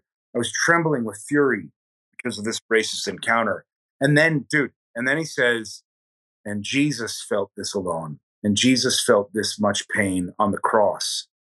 On the cross of Calvary, ah. where Jesus died for the sins of the world, is equivalent to you being pulled over, not having your lights on at 11 o'clock at night. And I'm like, I was reading it yesterday. I'm on the plane, and I I literally threw my book on the floor, scaring my this person sitting next to me on the plane. I'm like, God, these are people. These are these are people mm-hmm. that are like they're they love you. They love your word. They're so deceived and they're so foolish on these issues. I don't know how they can be corrected unless they literally get cracked with a rod. And and me to say like publicly, which I'm going to write a letter to both of them, you just equated you getting pulled over without lights on to Jesus carrying the sins of the world. You are a fool and a moron. Please repent because this is asinine. This is insane. This is literally insane. And some days the rod is for fools, and men are supposed to be the exerciser of the rod. And we've had a culture where it's like we're all best friends. Everybody in the church is best friends. Everybody hugs each other. You know, I'm not totally into uh, is it is it the is it the Wycliffe Confession of it's the WCF something it's not the West is it the Westminster Confession of Faith? They're like the Pope is the Antichrist. it's just like straight up the Pope is the Antichrist. You Based. can't even, yeah, they're like you can't even be reformed unless you say the Pope is straight up the Antichrist. Mm. And like, well, you know, whatever the Pope, we don't like the Catholics are almost irrelevant in our current in America anyway. Mm. But my guys that are leaving orthodoxy, they need to be cracked like that. Like people need to be cracked, not because we're mad at them, not because I want to like leapfrog off of them for, for fame, but because I want them to say, yeah, you know what? Being pulled over without my lights on isn't like being on the cross. Yeah, those are definitely different. You know, like mm. use our brains. Let's not say America is racist because you got pulled over for not having your lights on. Yeah. Well, that's a. I mean, I hear that, and uh, I hear what what that is. Is that's a pledge of allegiance. That's a yeah. pledge of allegiance to the to the machine, to the state. Yeah. You know, which demands fealty to the to the racial agenda. And so when you say my being pulled over with my lights off, and I was so scared for my life, as that, that's just like I'm no longer loyal to Jesus. I'm loyal to you. Please make my book a bestseller. Yeah, it's like okay, so like yeah, exactly. That's exactly right, Will. Like, isn't God in control of the world? Yep. Like, what if you were about to be martyred for, for sharing your faith? Would you be trembling and crying and weeping? Would you be so shook that you can't even drive the car? Or would you be singing a hymn and saying, Jesus, you are worthy to be praised, the Lamb who is slain? I would hopefully be doing the latter of those things. And that's what a man does. He's brave in the, in the face of fear he doesn't say, Oh my God, the oppression is destroying my life. Is there oppression? Yes. Everyone is oppressed. Everyone is oppressed by hell and the devil and sin and demons and like uh, everyone. Is there white privilege? Yeah. Is there black privilege? Yeah. Is there white oppression? Yes. Is there black oppression? Yes, there is. And men, men put, put the sword in the sheath and walk out to the world and say, there's some things I may need to kill today. That's what we do. That's our job. I mean, I'm in total agreement because the job of men for centuries, for millennia, was you as a man, probably right up until the Industrial Revolution, right? Right up, in, right up until the factory, the responsibility of almost any man was to have to kill something. Yeah. You know, if, even if you were a farmer, you probably had to kill the cow or you had to kill yeah. the pig or the chicken or maybe you had to go off to war if you were a miner or a tailor or something like that. But you, as a man, at some point in your life, would have to kill something. Now, yep. most men go through their whole lives without ever killing anything or even seeing anything be killed. So they've lost the ability to do it. Yeah. Yeah. So, like, uh, so, and, and the parallel from the physical to the spiritual is like, can you kill the things in your own life? Can you kill the things that are destroying your family? Can you kill your porn addiction?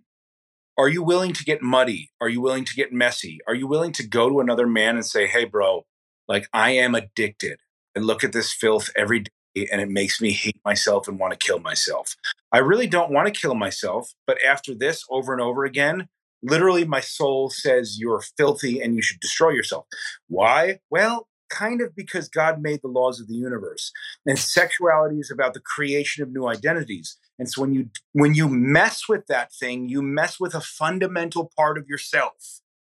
That's you know, I, that's that whole sexual anarchy chapter of my book. It's like like God's like, okay, I made man and woman, and then I made them to be joined in sexual unity, and that is unity is supposed to be for life. And we're like, nah, we don't need no fault divorce. We can just divorce whenever we want. It doesn't mm. have to be for life. Nah, we don't need marriage to be man and a woman. Let's just. Uh, Elon Musk said this the other day. Today, I want to slam dunk him. Stay out of people's bedrooms. Okay, Elon. Yeah, we'll stay out of people's bedroom. We'll just allow kids to choose their own gender from birth. We'll stay out of people's bedroom, Elon. That won't destroy a society. It'll be fine. Right? And then like you and then like you you take away even like male and female sexuality being the essential element. you're like, oh, I don't even know what I am. I'm a two spirit ingen- indigenous like unicorn sex creature. You're like, how dare you say I'm not? How dare you, you rape bigot patriarch, say I'm not a unicorn rainbow sex creature. That's what I am. And I'm two spirit. So sometimes I'm not that. Sometimes I'm just a regular person. And and I can just, you know, I'm I am the arbiter of the universe. You're like, that's what men are supposed to be for. They establish boundaries and order and definition. They hold in place the function, uh, the structure, and they turn off all of the voices that say something else. And that's I, I, I don't know, Will. Like, I think it's like something we need to start doing. Like, I, I've been doing this for a long time. We haven't had TV in our house for our whole life. Our whole marriage, we haven't had TV in our house because it's, it's it's filth. I mean, we watch movies and we watch probably some movies that we shouldn't every once in a while, but we watch movies and like whatever. Uh, TV, I refuse to have in my house. I refuse to have uh, just a portal from some secularist's idea of what family should be. Like, how is it possible that homosexual or transgender or whatever, like LGBTQ spectrum people represent one to two percent of America, and they show up in thirty-three to forty percent of our commercials? How is that right. possible? Well, it's possible because there's this express agenda from hell to confuse our children, to normalize them to all of this kind of stuff. What it's about? It's about sexuality. It's not about love. It's not about permanence. It's not about family. Anyway, that's a different uh, topic. But the before thing that we said is like men are called to be disciplinarians, not just in their families, but in culture and call people the carpet and like if I do something stupid or say something stupid that's unbiblical, you know, like against the tenets of orthodoxy. That's another point, Will, is like I'm tired of fighting about like cessationism versus charismatic people. Like, yeah. oh, who cares? Like if you don't want to pray in tongues, I don't care. Who cares? We're talking about the fundamentals of family mm-hmm. and marriage. Like those are the issues that create societies. Everything else is secondary and let people have liberty there. Like that's where we say like you know in essentials unity and everything else liberty right who is that was that aquinas or augustine one of those i think it was hmm. aquinas you know in essentials unity in the nicene creed and in the fundamentals of the garden of eden which are men work this is the fundamentals of the garden of eden men work right they're supposed to protect from snakes they love their brides they name things they order things they create structure the brides have babies they love the place they're in. They honor their their spouses. Okay, there it is. Fundamentals, and on top of that, basics of like let's say the Nicene Creed. Uh, that's it. Anybody on those pages with me, I'm willing to play ball with. If you say, nah, we don't need those fundamental tenets of marriage. We don't need men working. We can just give poor people money and carnival and bread and carnival. Nope, sorry, not on the same page as you. Mm-hmm. I deal with this in, in my own sphere. You know, there are a lot of um, there are a lot of men that are that are coming to Christ and, and that are um, going the Eastern Orthodox route. Yeah, and uh, and and a lot of them are going to Catholicism as well. Fewer, um, and they're always like low Protestants, and they're just dunking all over fellow Christians. And it's like, guys, like, can we can we talk about Jesus for a minute? Like, yeah. I, I, can we talk about culture? Can we talk about fighting yeah. this war? Because I'm not really interested. Like show up on the battlefield and I don't I don't engage with those with those interdenominational discussions. I just don't because there's another more serious enemy out there. But some people just get really hung up on here's three hours about why all this is wrong. It's like, bro, like are you are you watching this? Like the world's on yeah. fire. like the, the preach the word that way. Like we're we're good over the here. world fire and you're complaining like we're on a ship that's on fire. You're complaining about the color of the masts. It's like, uh, that's irrelevant right now. We're all gonna die soon. Right now it's irrelevant. Yeah. Yeah, like you're gonna be you're gonna be arguing that theological issue in jail. That's what right. You, that's where. Um, yeah, I have a buddy that is always telling me, I uh, you know, I can't wait till you come home, and he's a Catholic guy because the Catholic true home. And I'm like, broski, you know, G.K. Chesterton said, I cannot debate. No, no, I think I can't. I can't remember it was Chesterton and Lewis. Chesterton or I think it was Chesterton and the Everlasting Man. He's like the problem with debating the the Mother Mary is that you are offending someone's idea of God and their mother at the same time, which is just genius, right? Mm-hmm. And it's like, okay, like I don't want you to talk to me about coming home. I don't want you to be posting about your your extremist idea or even your like nuanced idea. Like, let's fight for the basics. Jesus came to forgive us of our sin. He was a sacrifice for all mankind. He's the only atonement. He he is the only icon of atonement, and not even not just icon, but but but actual manifestation of atonement. Judaism doesn't have atonement. Mm-hmm. You know, the Muslim religion doesn't have atonement. Mm-hmm. The Buddhists don't have atonement. Only mm-hmm. Christ cleanses us from sins and puts us in right relationship with God. There's nothing else that even attempts to do it. Since 2000, you know, 2000 years ago, the Judaic temple was destroyed and the Jews lost all opportunity for atonement. The Muslims don't have atonement. The Buddhists don't have atonement. So the only way to be reckoned with god in all of the in all of the vast religions of the world is through christ and he's given it to us. And let's go there and love our families and, and like and be righteous and love our neighbors. Like can we just do that please?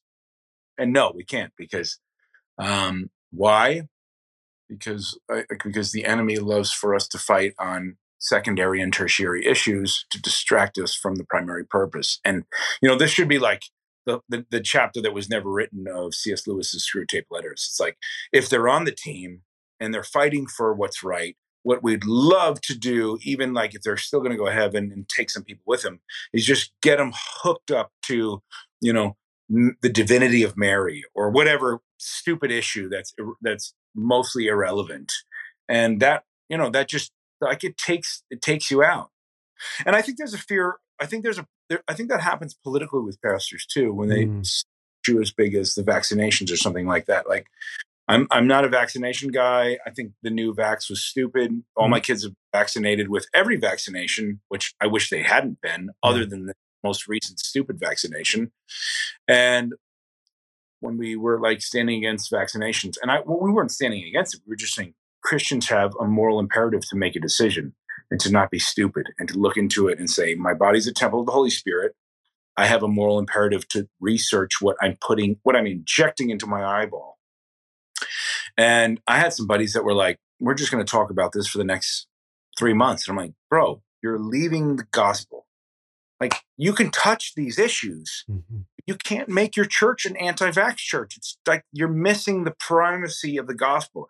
You're missing the primacy of Christ and you're getting pulled away by by stupid issues and it's like it's pulling you from christ and that's that's just you know that's the strategy of the enemy that brings up an interesting question about keeping a, a sense of perspective and balance in your in your church message not yours yours but any church message of like obviously we need to be commenting on this socio-political moment spiritual moment that we find ourselves in and yeah. we can't get drawn in to only thinking about that like you must you must always frame things within a biblical Christian perspective and then pop out of that, you know, that ground level view to something 50,000 feet and recognize that there's something so much larger going on and we have to stay connected to that.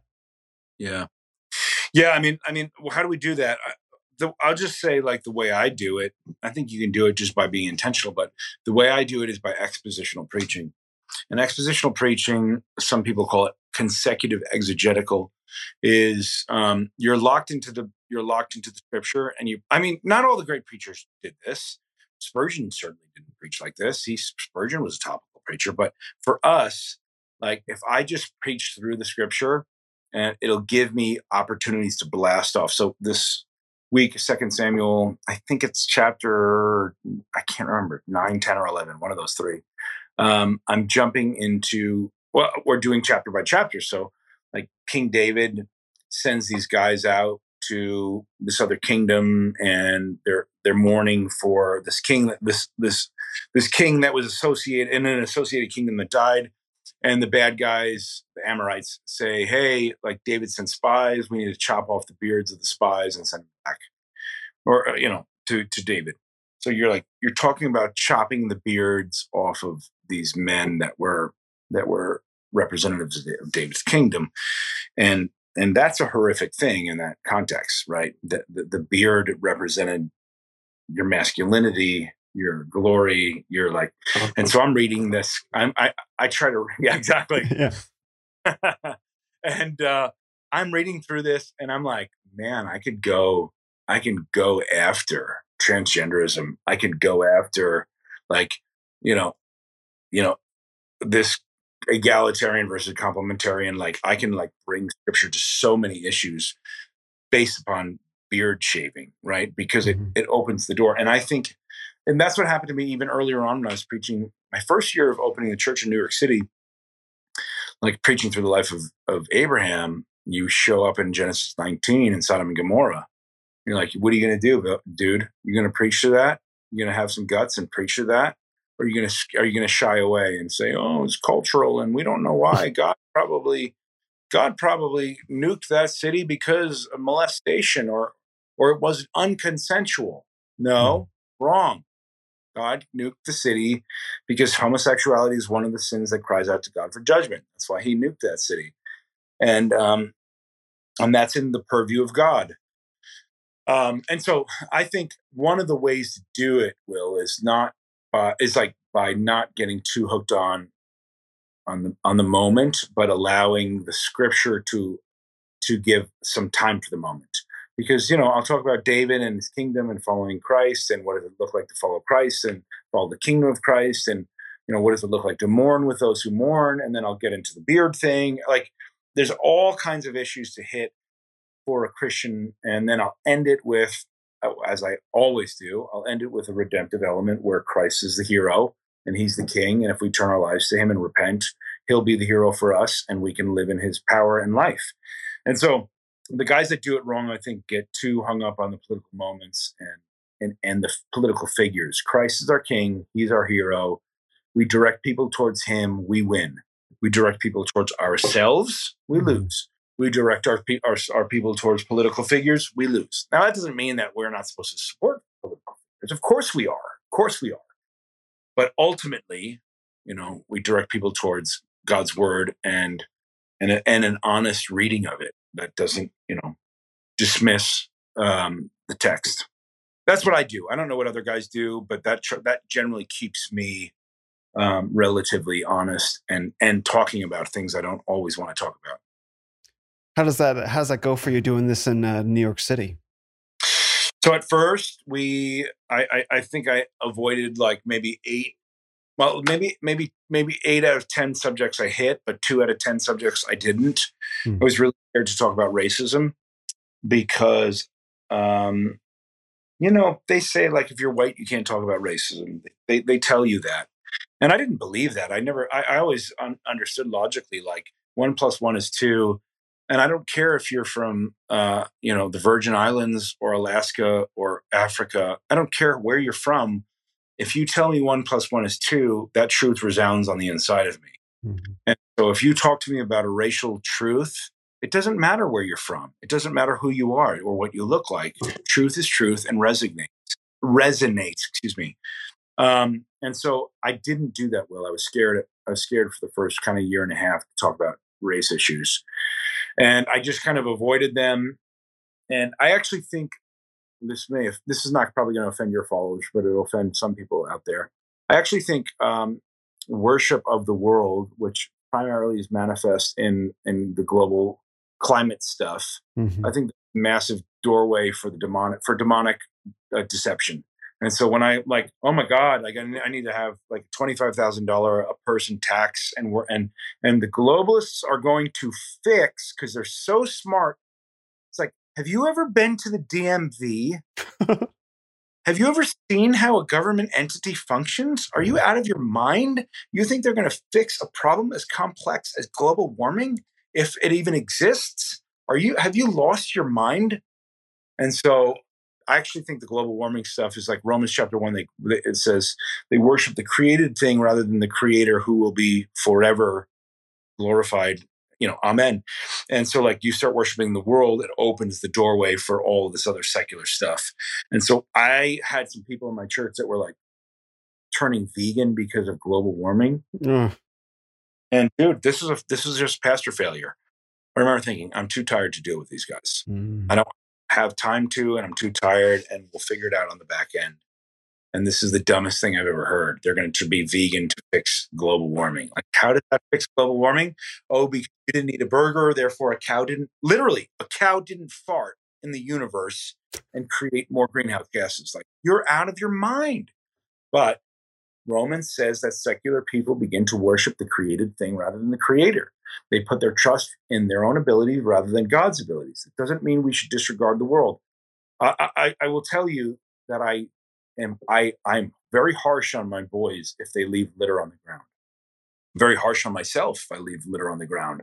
If I throw you know a bottle or miss the trash or throw a wrapper on the ground, it's my responsibility to care for the garden. It's my responsibility but that's totally different than being the arbiter of the universe like than being thinking i control the temperature of the whole universe by my actions those are two very different things and so because i allowed that in uh, the racism stuff came in and when the racism thing happened in 2020 we got we got drop kicked and um, i hadn't talked about it and then the Bron- one night the bronx was on fire and i remember seeing these two shop owners being attacked um, and trying to fight off bands of looters with mops and whatever they had in their shop. And these are guys that had just moved to America, trying to live the American dream, uh, being beaten by people that have been subject to the racism of the left with, you know, whatever it is, with with the tyrannical welfare state,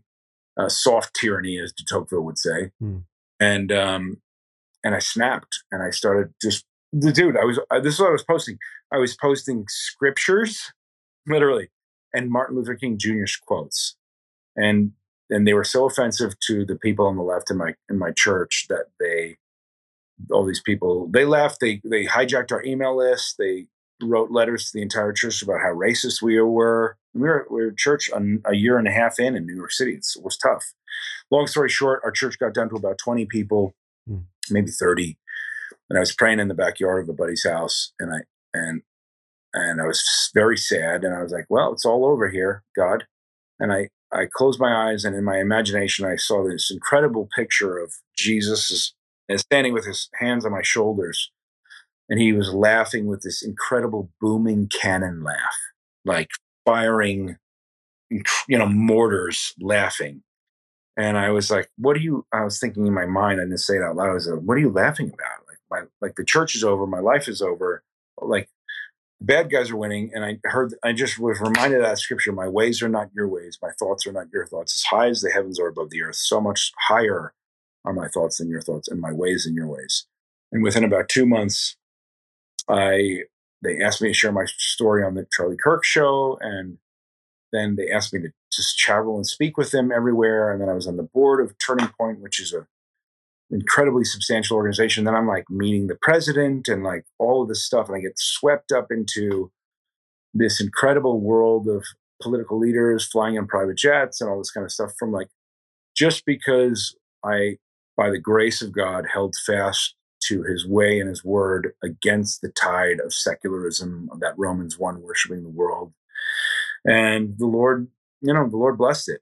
And so, how, how do we deal with like secularism in New York City, I I I am I'm I'm intentionally antagonistic against the left because I feel like the, the axioms of the left are secular humanism um, root, rooted in rebellion.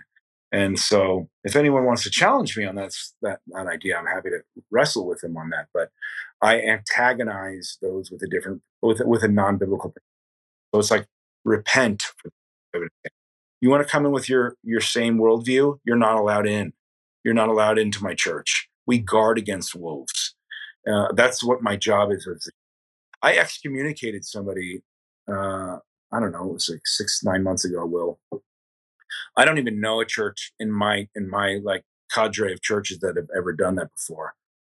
But I excommunicated somebody because he was going after girls and having sex with girls, uh, and he's an unmarried man and he was just chasing down girls. I I went to him and confronted him. He denied it. I found got some more evidence. I went with an elder. He denied it again, and then I brought it before the whole church and excommunicated him. Most pastors will not never do something that brave. I didn't want to do it either because I'm a baby. I'm a baby wimp.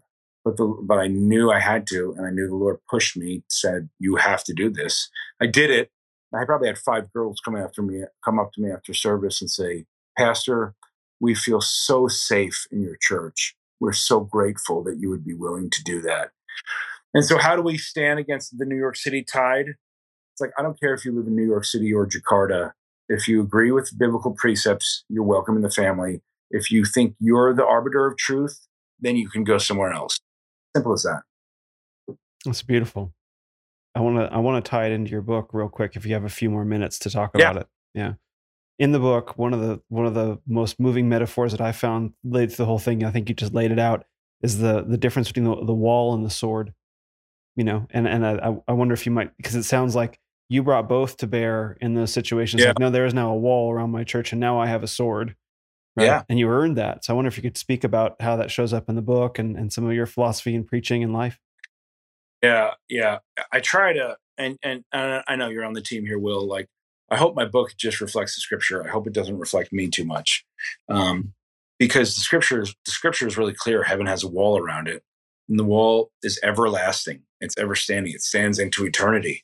It stands for the protection against the corrupt and the wicked and the deceitful and the and the coarse and the vain and the gross. And so um, sometimes the sword is necessary to execute justice and judgment. Uh, and then the wall gets established for those who are willing to walk in uh, the construct of justice. And if you're willing to be just and merciful and gracious and peaceful, like you'll never see the sword ever. But you will if you if you rage against the, the eternal law. And that's not my idea, that's God's idea. And that is, again, revelation. That's like, you know, it's like Jesus says to those churches, I know your deeds. I know whether you raged against my way or you didn't rage against my way. And if you rage against my way, it's going to be a very painful day. The sword will drop, the fiery sword will drop. but you know for eternity whatever that means. I, I'm, I'm not mm-hmm. sure i know totally what that means but i do know it's dangerous. So the sword is the the forward offensive action against the encroachment of darkness in the kingdom of heaven and then the walls are established to maintain pace and order inside of the kingdom.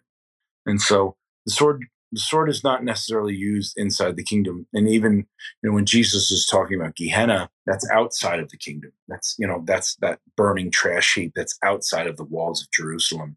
Sword is exercised outside. Inside is beauty and peace. And um, you know you need to get spanked. You, you hopefully will get be, be getting spanked outside. Um, and so that's that's the for our church that's a balance and we try to keep that balance theologically by our members classes and training in good theology but the sword will be exercised if someone intentionally um, abrogates god's law in his way and it's not complicated paul said to the jerusalem council they're like hey we want to throw all these laws on top of the new church and he's like you know what i told the drew i told um, the, the new church and the Gentiles, like there's just three big issues. Like, don't be sexually immoral. Uh, don't eat food sacrificed to idols, which essentially for our time is like these, you know, club parties. Like that was the clubs of the day. And then third, like don't eat meat with blood in it, which was like a like like demonic stuff. Like don't be sexual immoral. Don't do demonic stuff like witchcraft, demonic stuff. And don't be a club like don't be a club hound. Like you're to die there. Like that's a really dangerous place for you to live. You're supposed to live in the kingdom of light. And it was very simple. And that kind of simplicity is step 1 and you're in the kingdom of heaven. If you're if you're fighting with those rules, you need the sword. You need to get chopped out. Um, anyway, I, I, it's probably more complex than that, but I think this, I think the sword establishes peace, and then the walls are erected for peace to be maintained. The reason why I found that so powerful is that, um, and, and is that for men thinking about how to be masculine Christian men, right? Yeah. You can provide all kinds of examples through the Bible, but it, it to really boil it down to a metaphor, like this is what we, we started out talking about um, Iron John and Robert Bly. Like he mm-hmm. provided all these really vivid metaphors, you know, for men and masculinity through yeah. myths and poetry and stuff like that. And he just made it you could take something out of it and carry it with you forever. Right. Mm-hmm. And so when I when I read The Wall and the Sword, it was like, oh, that's how to be a masculine Christian man by embodying, you know, in this really simple way that I could just have, you know, in yeah. my pocket. Like, no, I there's a wall and I and I have a sword, and um, you know, you, they're both parts of me, right? Yeah. And you can experience both of them. Yeah, that's Nehemiah too, right? Trowel, trowel in one hand and sword in the other. Like that's what Nehemiah was having his builders of the wall do because they needed to defend the wall with a sword while building the wall. So they had a trowel in one hand and a sword in the other. That sounds like a book that you should probably write about the trowel and the sword. I can do that. we'll check back in. If you, I just have, I have a couple more questions. If that's okay, I don't want to keep you too long. Okay, cool. So I want to read it. I want to read a passage to you from a book that I that I really really liked. I'd like you to yeah. comment on. This is chapter six. Heaven Heaven has a wall. Oh, Murica has become a curse in the mouth, a twisted blasphemy concocted in the cauldrons of secular academia. That nation hatred poison was then injected into the apple of our cultural critiques in film, music, and media, and finally consumed by our unwitting polity, uh, polity unknowingly shaming the sacrifice of fathers and brothers who shed blood for this rare land of freedom. Like, yeah, yes. you know, yeah. it's like I don't call my dad Bob, right? Like if I if I walk into my dad, if I walk, my dad's you know in his mid late sixties right now. If I walked into his house uh, and I said, "Hey, what up, Bob? What up, Bobby B?" literally try to fight me, and I'm not even I'm not even joking. Would literally try to fight. You deserve it. Yeah, I would deserve it. He should try to fight me um, and I should just put my arms down so he can punch my face in. You know, there's something like like naming things is significant. Bob Dylan wrote this song, God, you know, man gave names to all the animals in the beginning, you know, a long time ago. And man is gifted by God in Genesis the ability to name things. And with a name, we establish the value of a thing. Something funny about like Second Samuel you have Mephibosheth, which means to breathe shame. And you have Ishbosheth, uh, his father, which means man of shame. And you're just like, what, who is, who is, right, who is giving these names out, you know? Mm. And I don't know if, I don't know if, the, I, I, I haven't seen, seen a solution on this. I, I wonder if like the idea was like that they would reject the name and it would be such a force in their life that they would strive against it. I, am not I'm not sure why Peterson, uh, Jordan Peterson says the, the, etymologically cognate, which means like the words themselves have a cognition. And that's true even from his secular perspective, because we know that John 1 1 says, you know, in the beginning the word was the word was with God, the word was God, all things were created through him. Without him, nothing was made that was made, and in him was the light, and the light was the light of men. And like and, and like the word itself has power and life in, in it cognition is an idea of like the the infusion of ideas and and um, uh, uh, uh, uh, the mind coming together and creating this synergy of be- of beauty and and thought and brilliance. Um, I think I think naming is really important. So when you say when you shame the name of your nation, when you call it Murica, when you intentionally associate it with the despicable of your country, and I grew up in the I grew up in the Catskill Mountains, and the Catskills. I, I am sure there's there's academic uh, support for this, but the Cats, the Catskills are kind of a, the northern tip of the Appalachians, and there's all kinds of lunatic drug issues and poor people. And we I, we were the second poorest co- county of New York State. Bronx County was the poorest. Delaware County, where I grew up, was the second poorest. My brother Donald died of a heroin overdose. Like I know poor, pathetic America. I know that. And when you when you connotate the name of your nation with something gross, there's intentionality behind that. And so just like America has been denigrated, father has been denigrated, you know, dad has been denigrated. Um, you know, the, the, the name, the, the, the, people don't call their dad's father anymore. Like the name has been diminished. The power and influence has been diminished. And when you really honor a thing or something, you change the name of that thing or something. When a man really loves his wife, he doesn't just call her by her name. He has names of endearment, babe, honey, love, beauty. Like you add, uh, you add labels that that that that represent the affection, the effectuating. You, you effectuate uh, uh, the in, the the your the intention of your heart upon a person by the label you place upon them, which is um, what God does to us. Um, but that's something that we do and we're called to do. And that's, you know, that heaven has a wall section. I, I just talk about like the destruction of our nation and the tearing down of the wall of the value of our nation. And that happens first in language and then it moves from language. And that's why, like, forced language, the whole Peterson stuff, like, forced language is an abomination. Like, like one of the things I hate, Will, and I'm sure you're with me on this, is like uh, are you a he him? Like you're you're forcing some kind of you're forcing the deconstruction of binary sexuality upon me because you're if you change the language, you can change the entire world. Mm-hmm. And language is incredibly powerful, and it, it is one of the things that establishes the walls for our homes and our cities and our nation. And, and Wittgenstein and da da da, all that kind of stuff. You know, God made God. Jesus is the Word. Do we need any other? Do we need any other evidence that the word that our words are powerful than John one one and two? I don't think so. I think that's sufficient. Yeah, Jesus meets Simon. He's like, I think I'm going to call you Peter. Well, I like you. I'm going to call you Peter. I'm going to change your whole destiny by renaming you. Yeah, exactly. It's a real thing. Well, just okay. So, just I want to be respectful of your time. So, just one last question. I want to talk a little bit about Revelation because I know you've been giving a series on Revelation, and and I and I heard a series of messages, and and someone said recently, I can't remember who it was, like the most important books, they're all, all the books of the Bible are important. But if you really want to know the books that, that uh, Satan hates the most, Genesis and Revelation, right? And I was like, oh, that's a really interesting idea. So Revelation I haven't gotten to yet, but I wonder yeah. if you could share it because it's probably, it's probably the most, it's not one of the most, if not the most misunderstood book in the Bible. I wonder if you could share a little bit of that and I'll to send people to it. Sure is. Well, so far we've, we're, uh, I don't know how many weeks we are. I think we're, we're 12 or 12 or so weeks into Revelation. Wow. We're, we're still in chapter three. So um, I'd like to deep dive. I am hungry for the truth. And the, the, the, commentary I have is by a gentleman named G.K. Beale. So G.K. Beale wrote a commentary that was like 2,000 pages long, is the word on.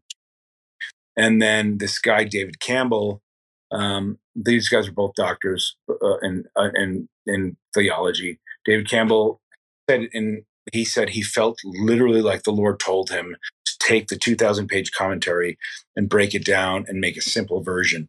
So this commentary is called the Shorter Commentary Revelation. It's 500 pages, and I just, I, I frankly have been, have been studying through it.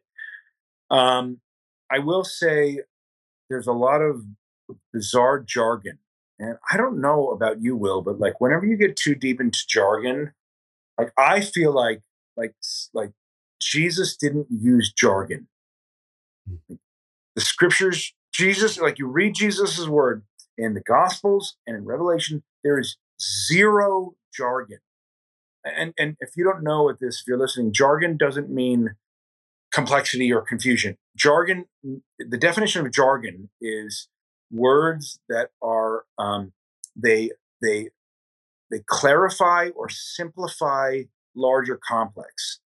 So if I use the word dualism and I'm talking about Rene Descartes, which is Cartesian philosophy, and I use the word dualism, everybody that's been in the philosophical uh, uh, of that philosophical space, they know that I mean mind versus body or physical versus spiritual.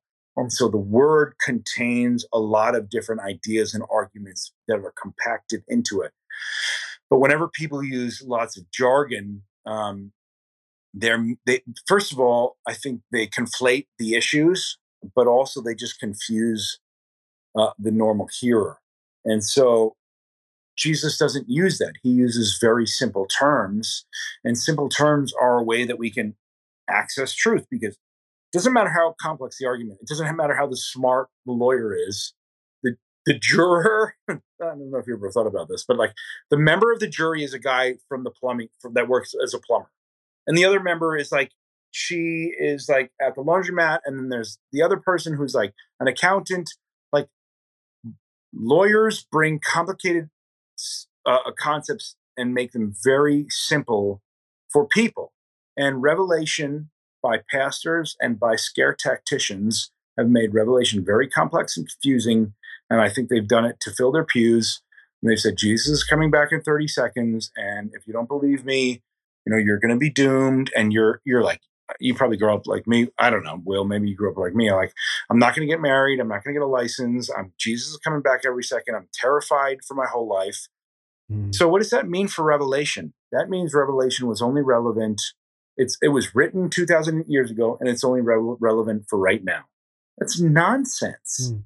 It's insane to think that Revelation was written and canonized by the power of the Holy Spirit, and is only for the year 2020. No, it's not. It's been it was written for the church from Jesus' death and resurrection to us now to communicate to us the power of the beauty of God, uh, the sovereignty of his will over creation, the partnership of mankind inside of that will, and his divine power and glory over the universe and all of eternity for all of mankind. And so, my understanding of Revelation is just simply this it's for all of us, for all of time. And guess what? Jesus is not coming back tomorrow. Sorry if you think so. And if you think he is, I'll I will I will write a contract right now. I'm a lawyer. I'll write a contract right now, and I'll bet you all of your life savings that he's not coming back tomorrow. No, probably not. I don't think anyone's going to take me up on that wager, right? Because it's because soon and very soon you can't say soon and then say well, I'm really I meant two thousand years. that means much of Revelation was fulfilled because Jesus literally said, "There are those of you here today that will see the fulfillment. They will not die before these things come to pass. He literally said that. So much of that apocalyptic language is filled in and before 70 AD, and much of the rest of it will be fulfilled in the grand consummation of all things. And so, like, what does that mean for us? That means we have this incredible, glorious pursuit of Jesus, who is the Alpha and Omega, beginning of the end. He has the stars of heaven in his right hand. That means he rules over all of the cosmic elements. Symbolism of Revelation is profound and incredible. Um, and it and and my buddies who I, I love, God bless them, are just like, ah, Iran's getting nuked. That means hmm. Jesus is coming back tomorrow. I've been hearing that story my entire life, and it's made me afraid and scared. But the message that Jesus is in control of the whole universe and he's playing out, you know, all of the universe and he's asking me to be faithful to his testimony, that makes me want to take over. That makes me want to dominate for his kingdom. And will the bad guys win? Ultimately, definitely not. I mean, that's definitely what does not happen. The bad guys definitely do not win ultimately.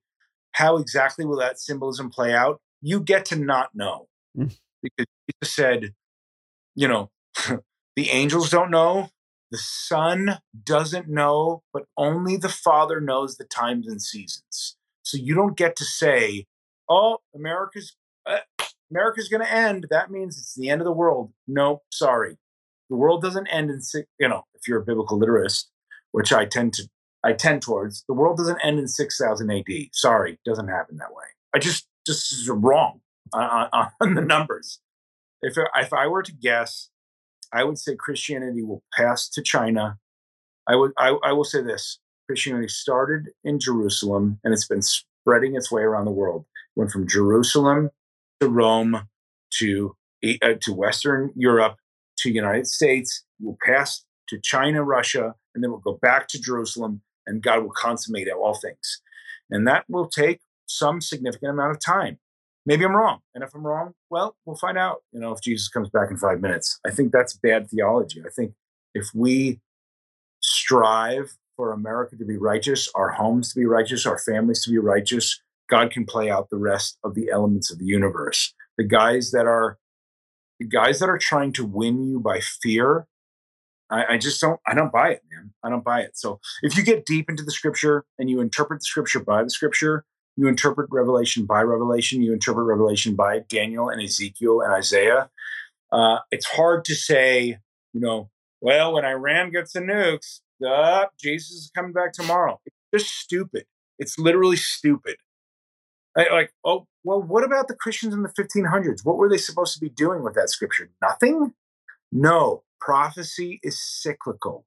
It applies in cycles to all peoples and all times in a cyclical fashion. How do we know that? Because Isaiah says, God, your word is like water that falls down upon the mountains and it goes into the, you know, and then it, it does not return void. What does it mean? That like the rain comes down from mountains, Isaiah.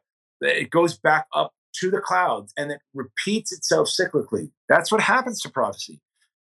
Ecclesiastes was written you know, 3,000 years ago, eh, 3,500 years ago. That which was will be again, and that's what that what is will you know that which was will be again, or will what will be now, and that which is now will be again, because the patterns of the universe that God created are not random; they're patterns, and if we can understand that, we can live in security and peace and not be terrified that Nicolas Cage is going to take a flight somewhere that we're going to be on and we're all going to be raptured and the plane's going to crash into the ocean. Like that's nonsense. That's stupid. Uh, anyway, that's that's where we're at in Revelation right now. I'm about to leave the the, the churches and jump into um, the rest of the book of Revelation. But I believe that Revelation is written to the church. Uh, the statistics say it's the least um, it's the least preached book by pastors because they're afraid to preach it, and it's the most desired to be preached about uh, book by parishioners. They want to understand what it says.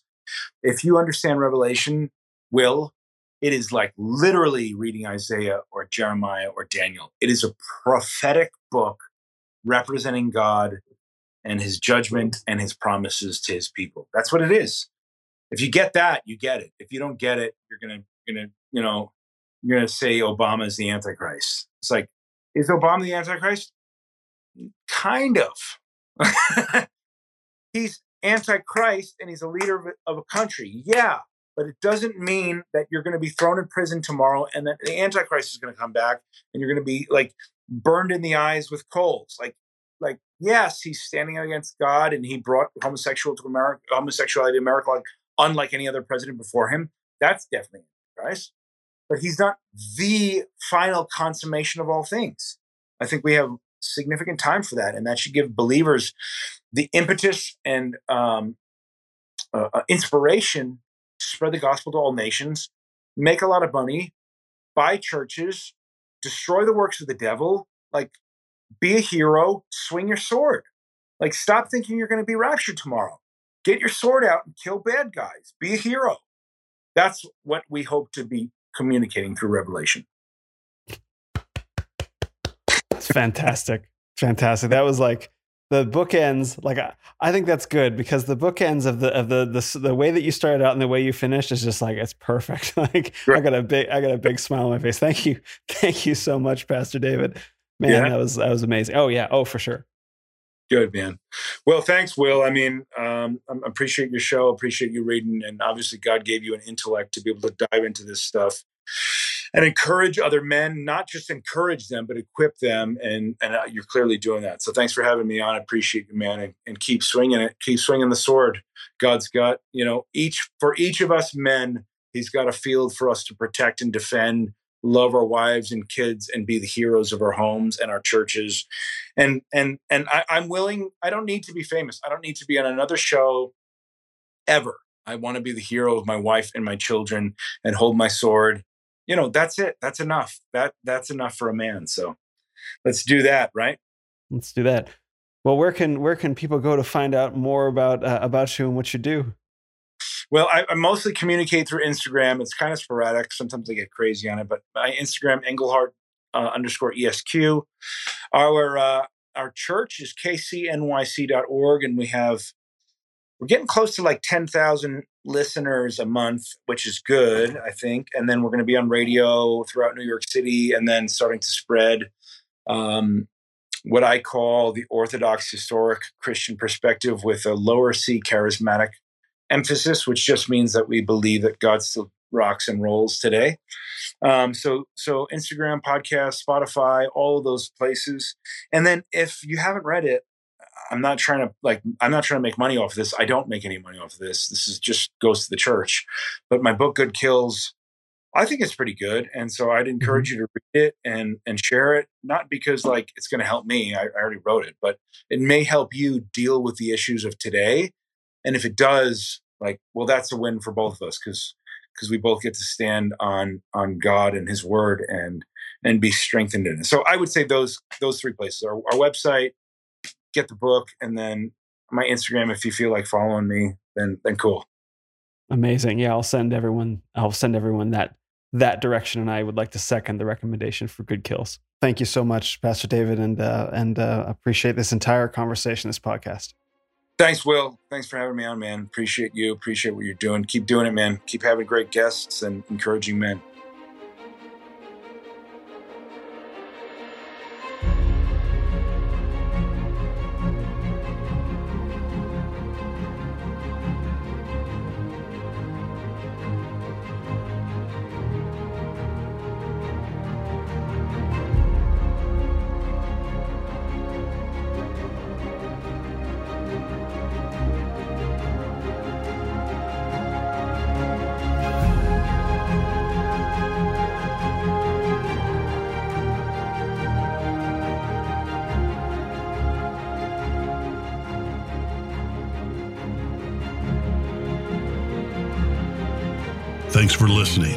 Episode of the Renaissance of Men podcast.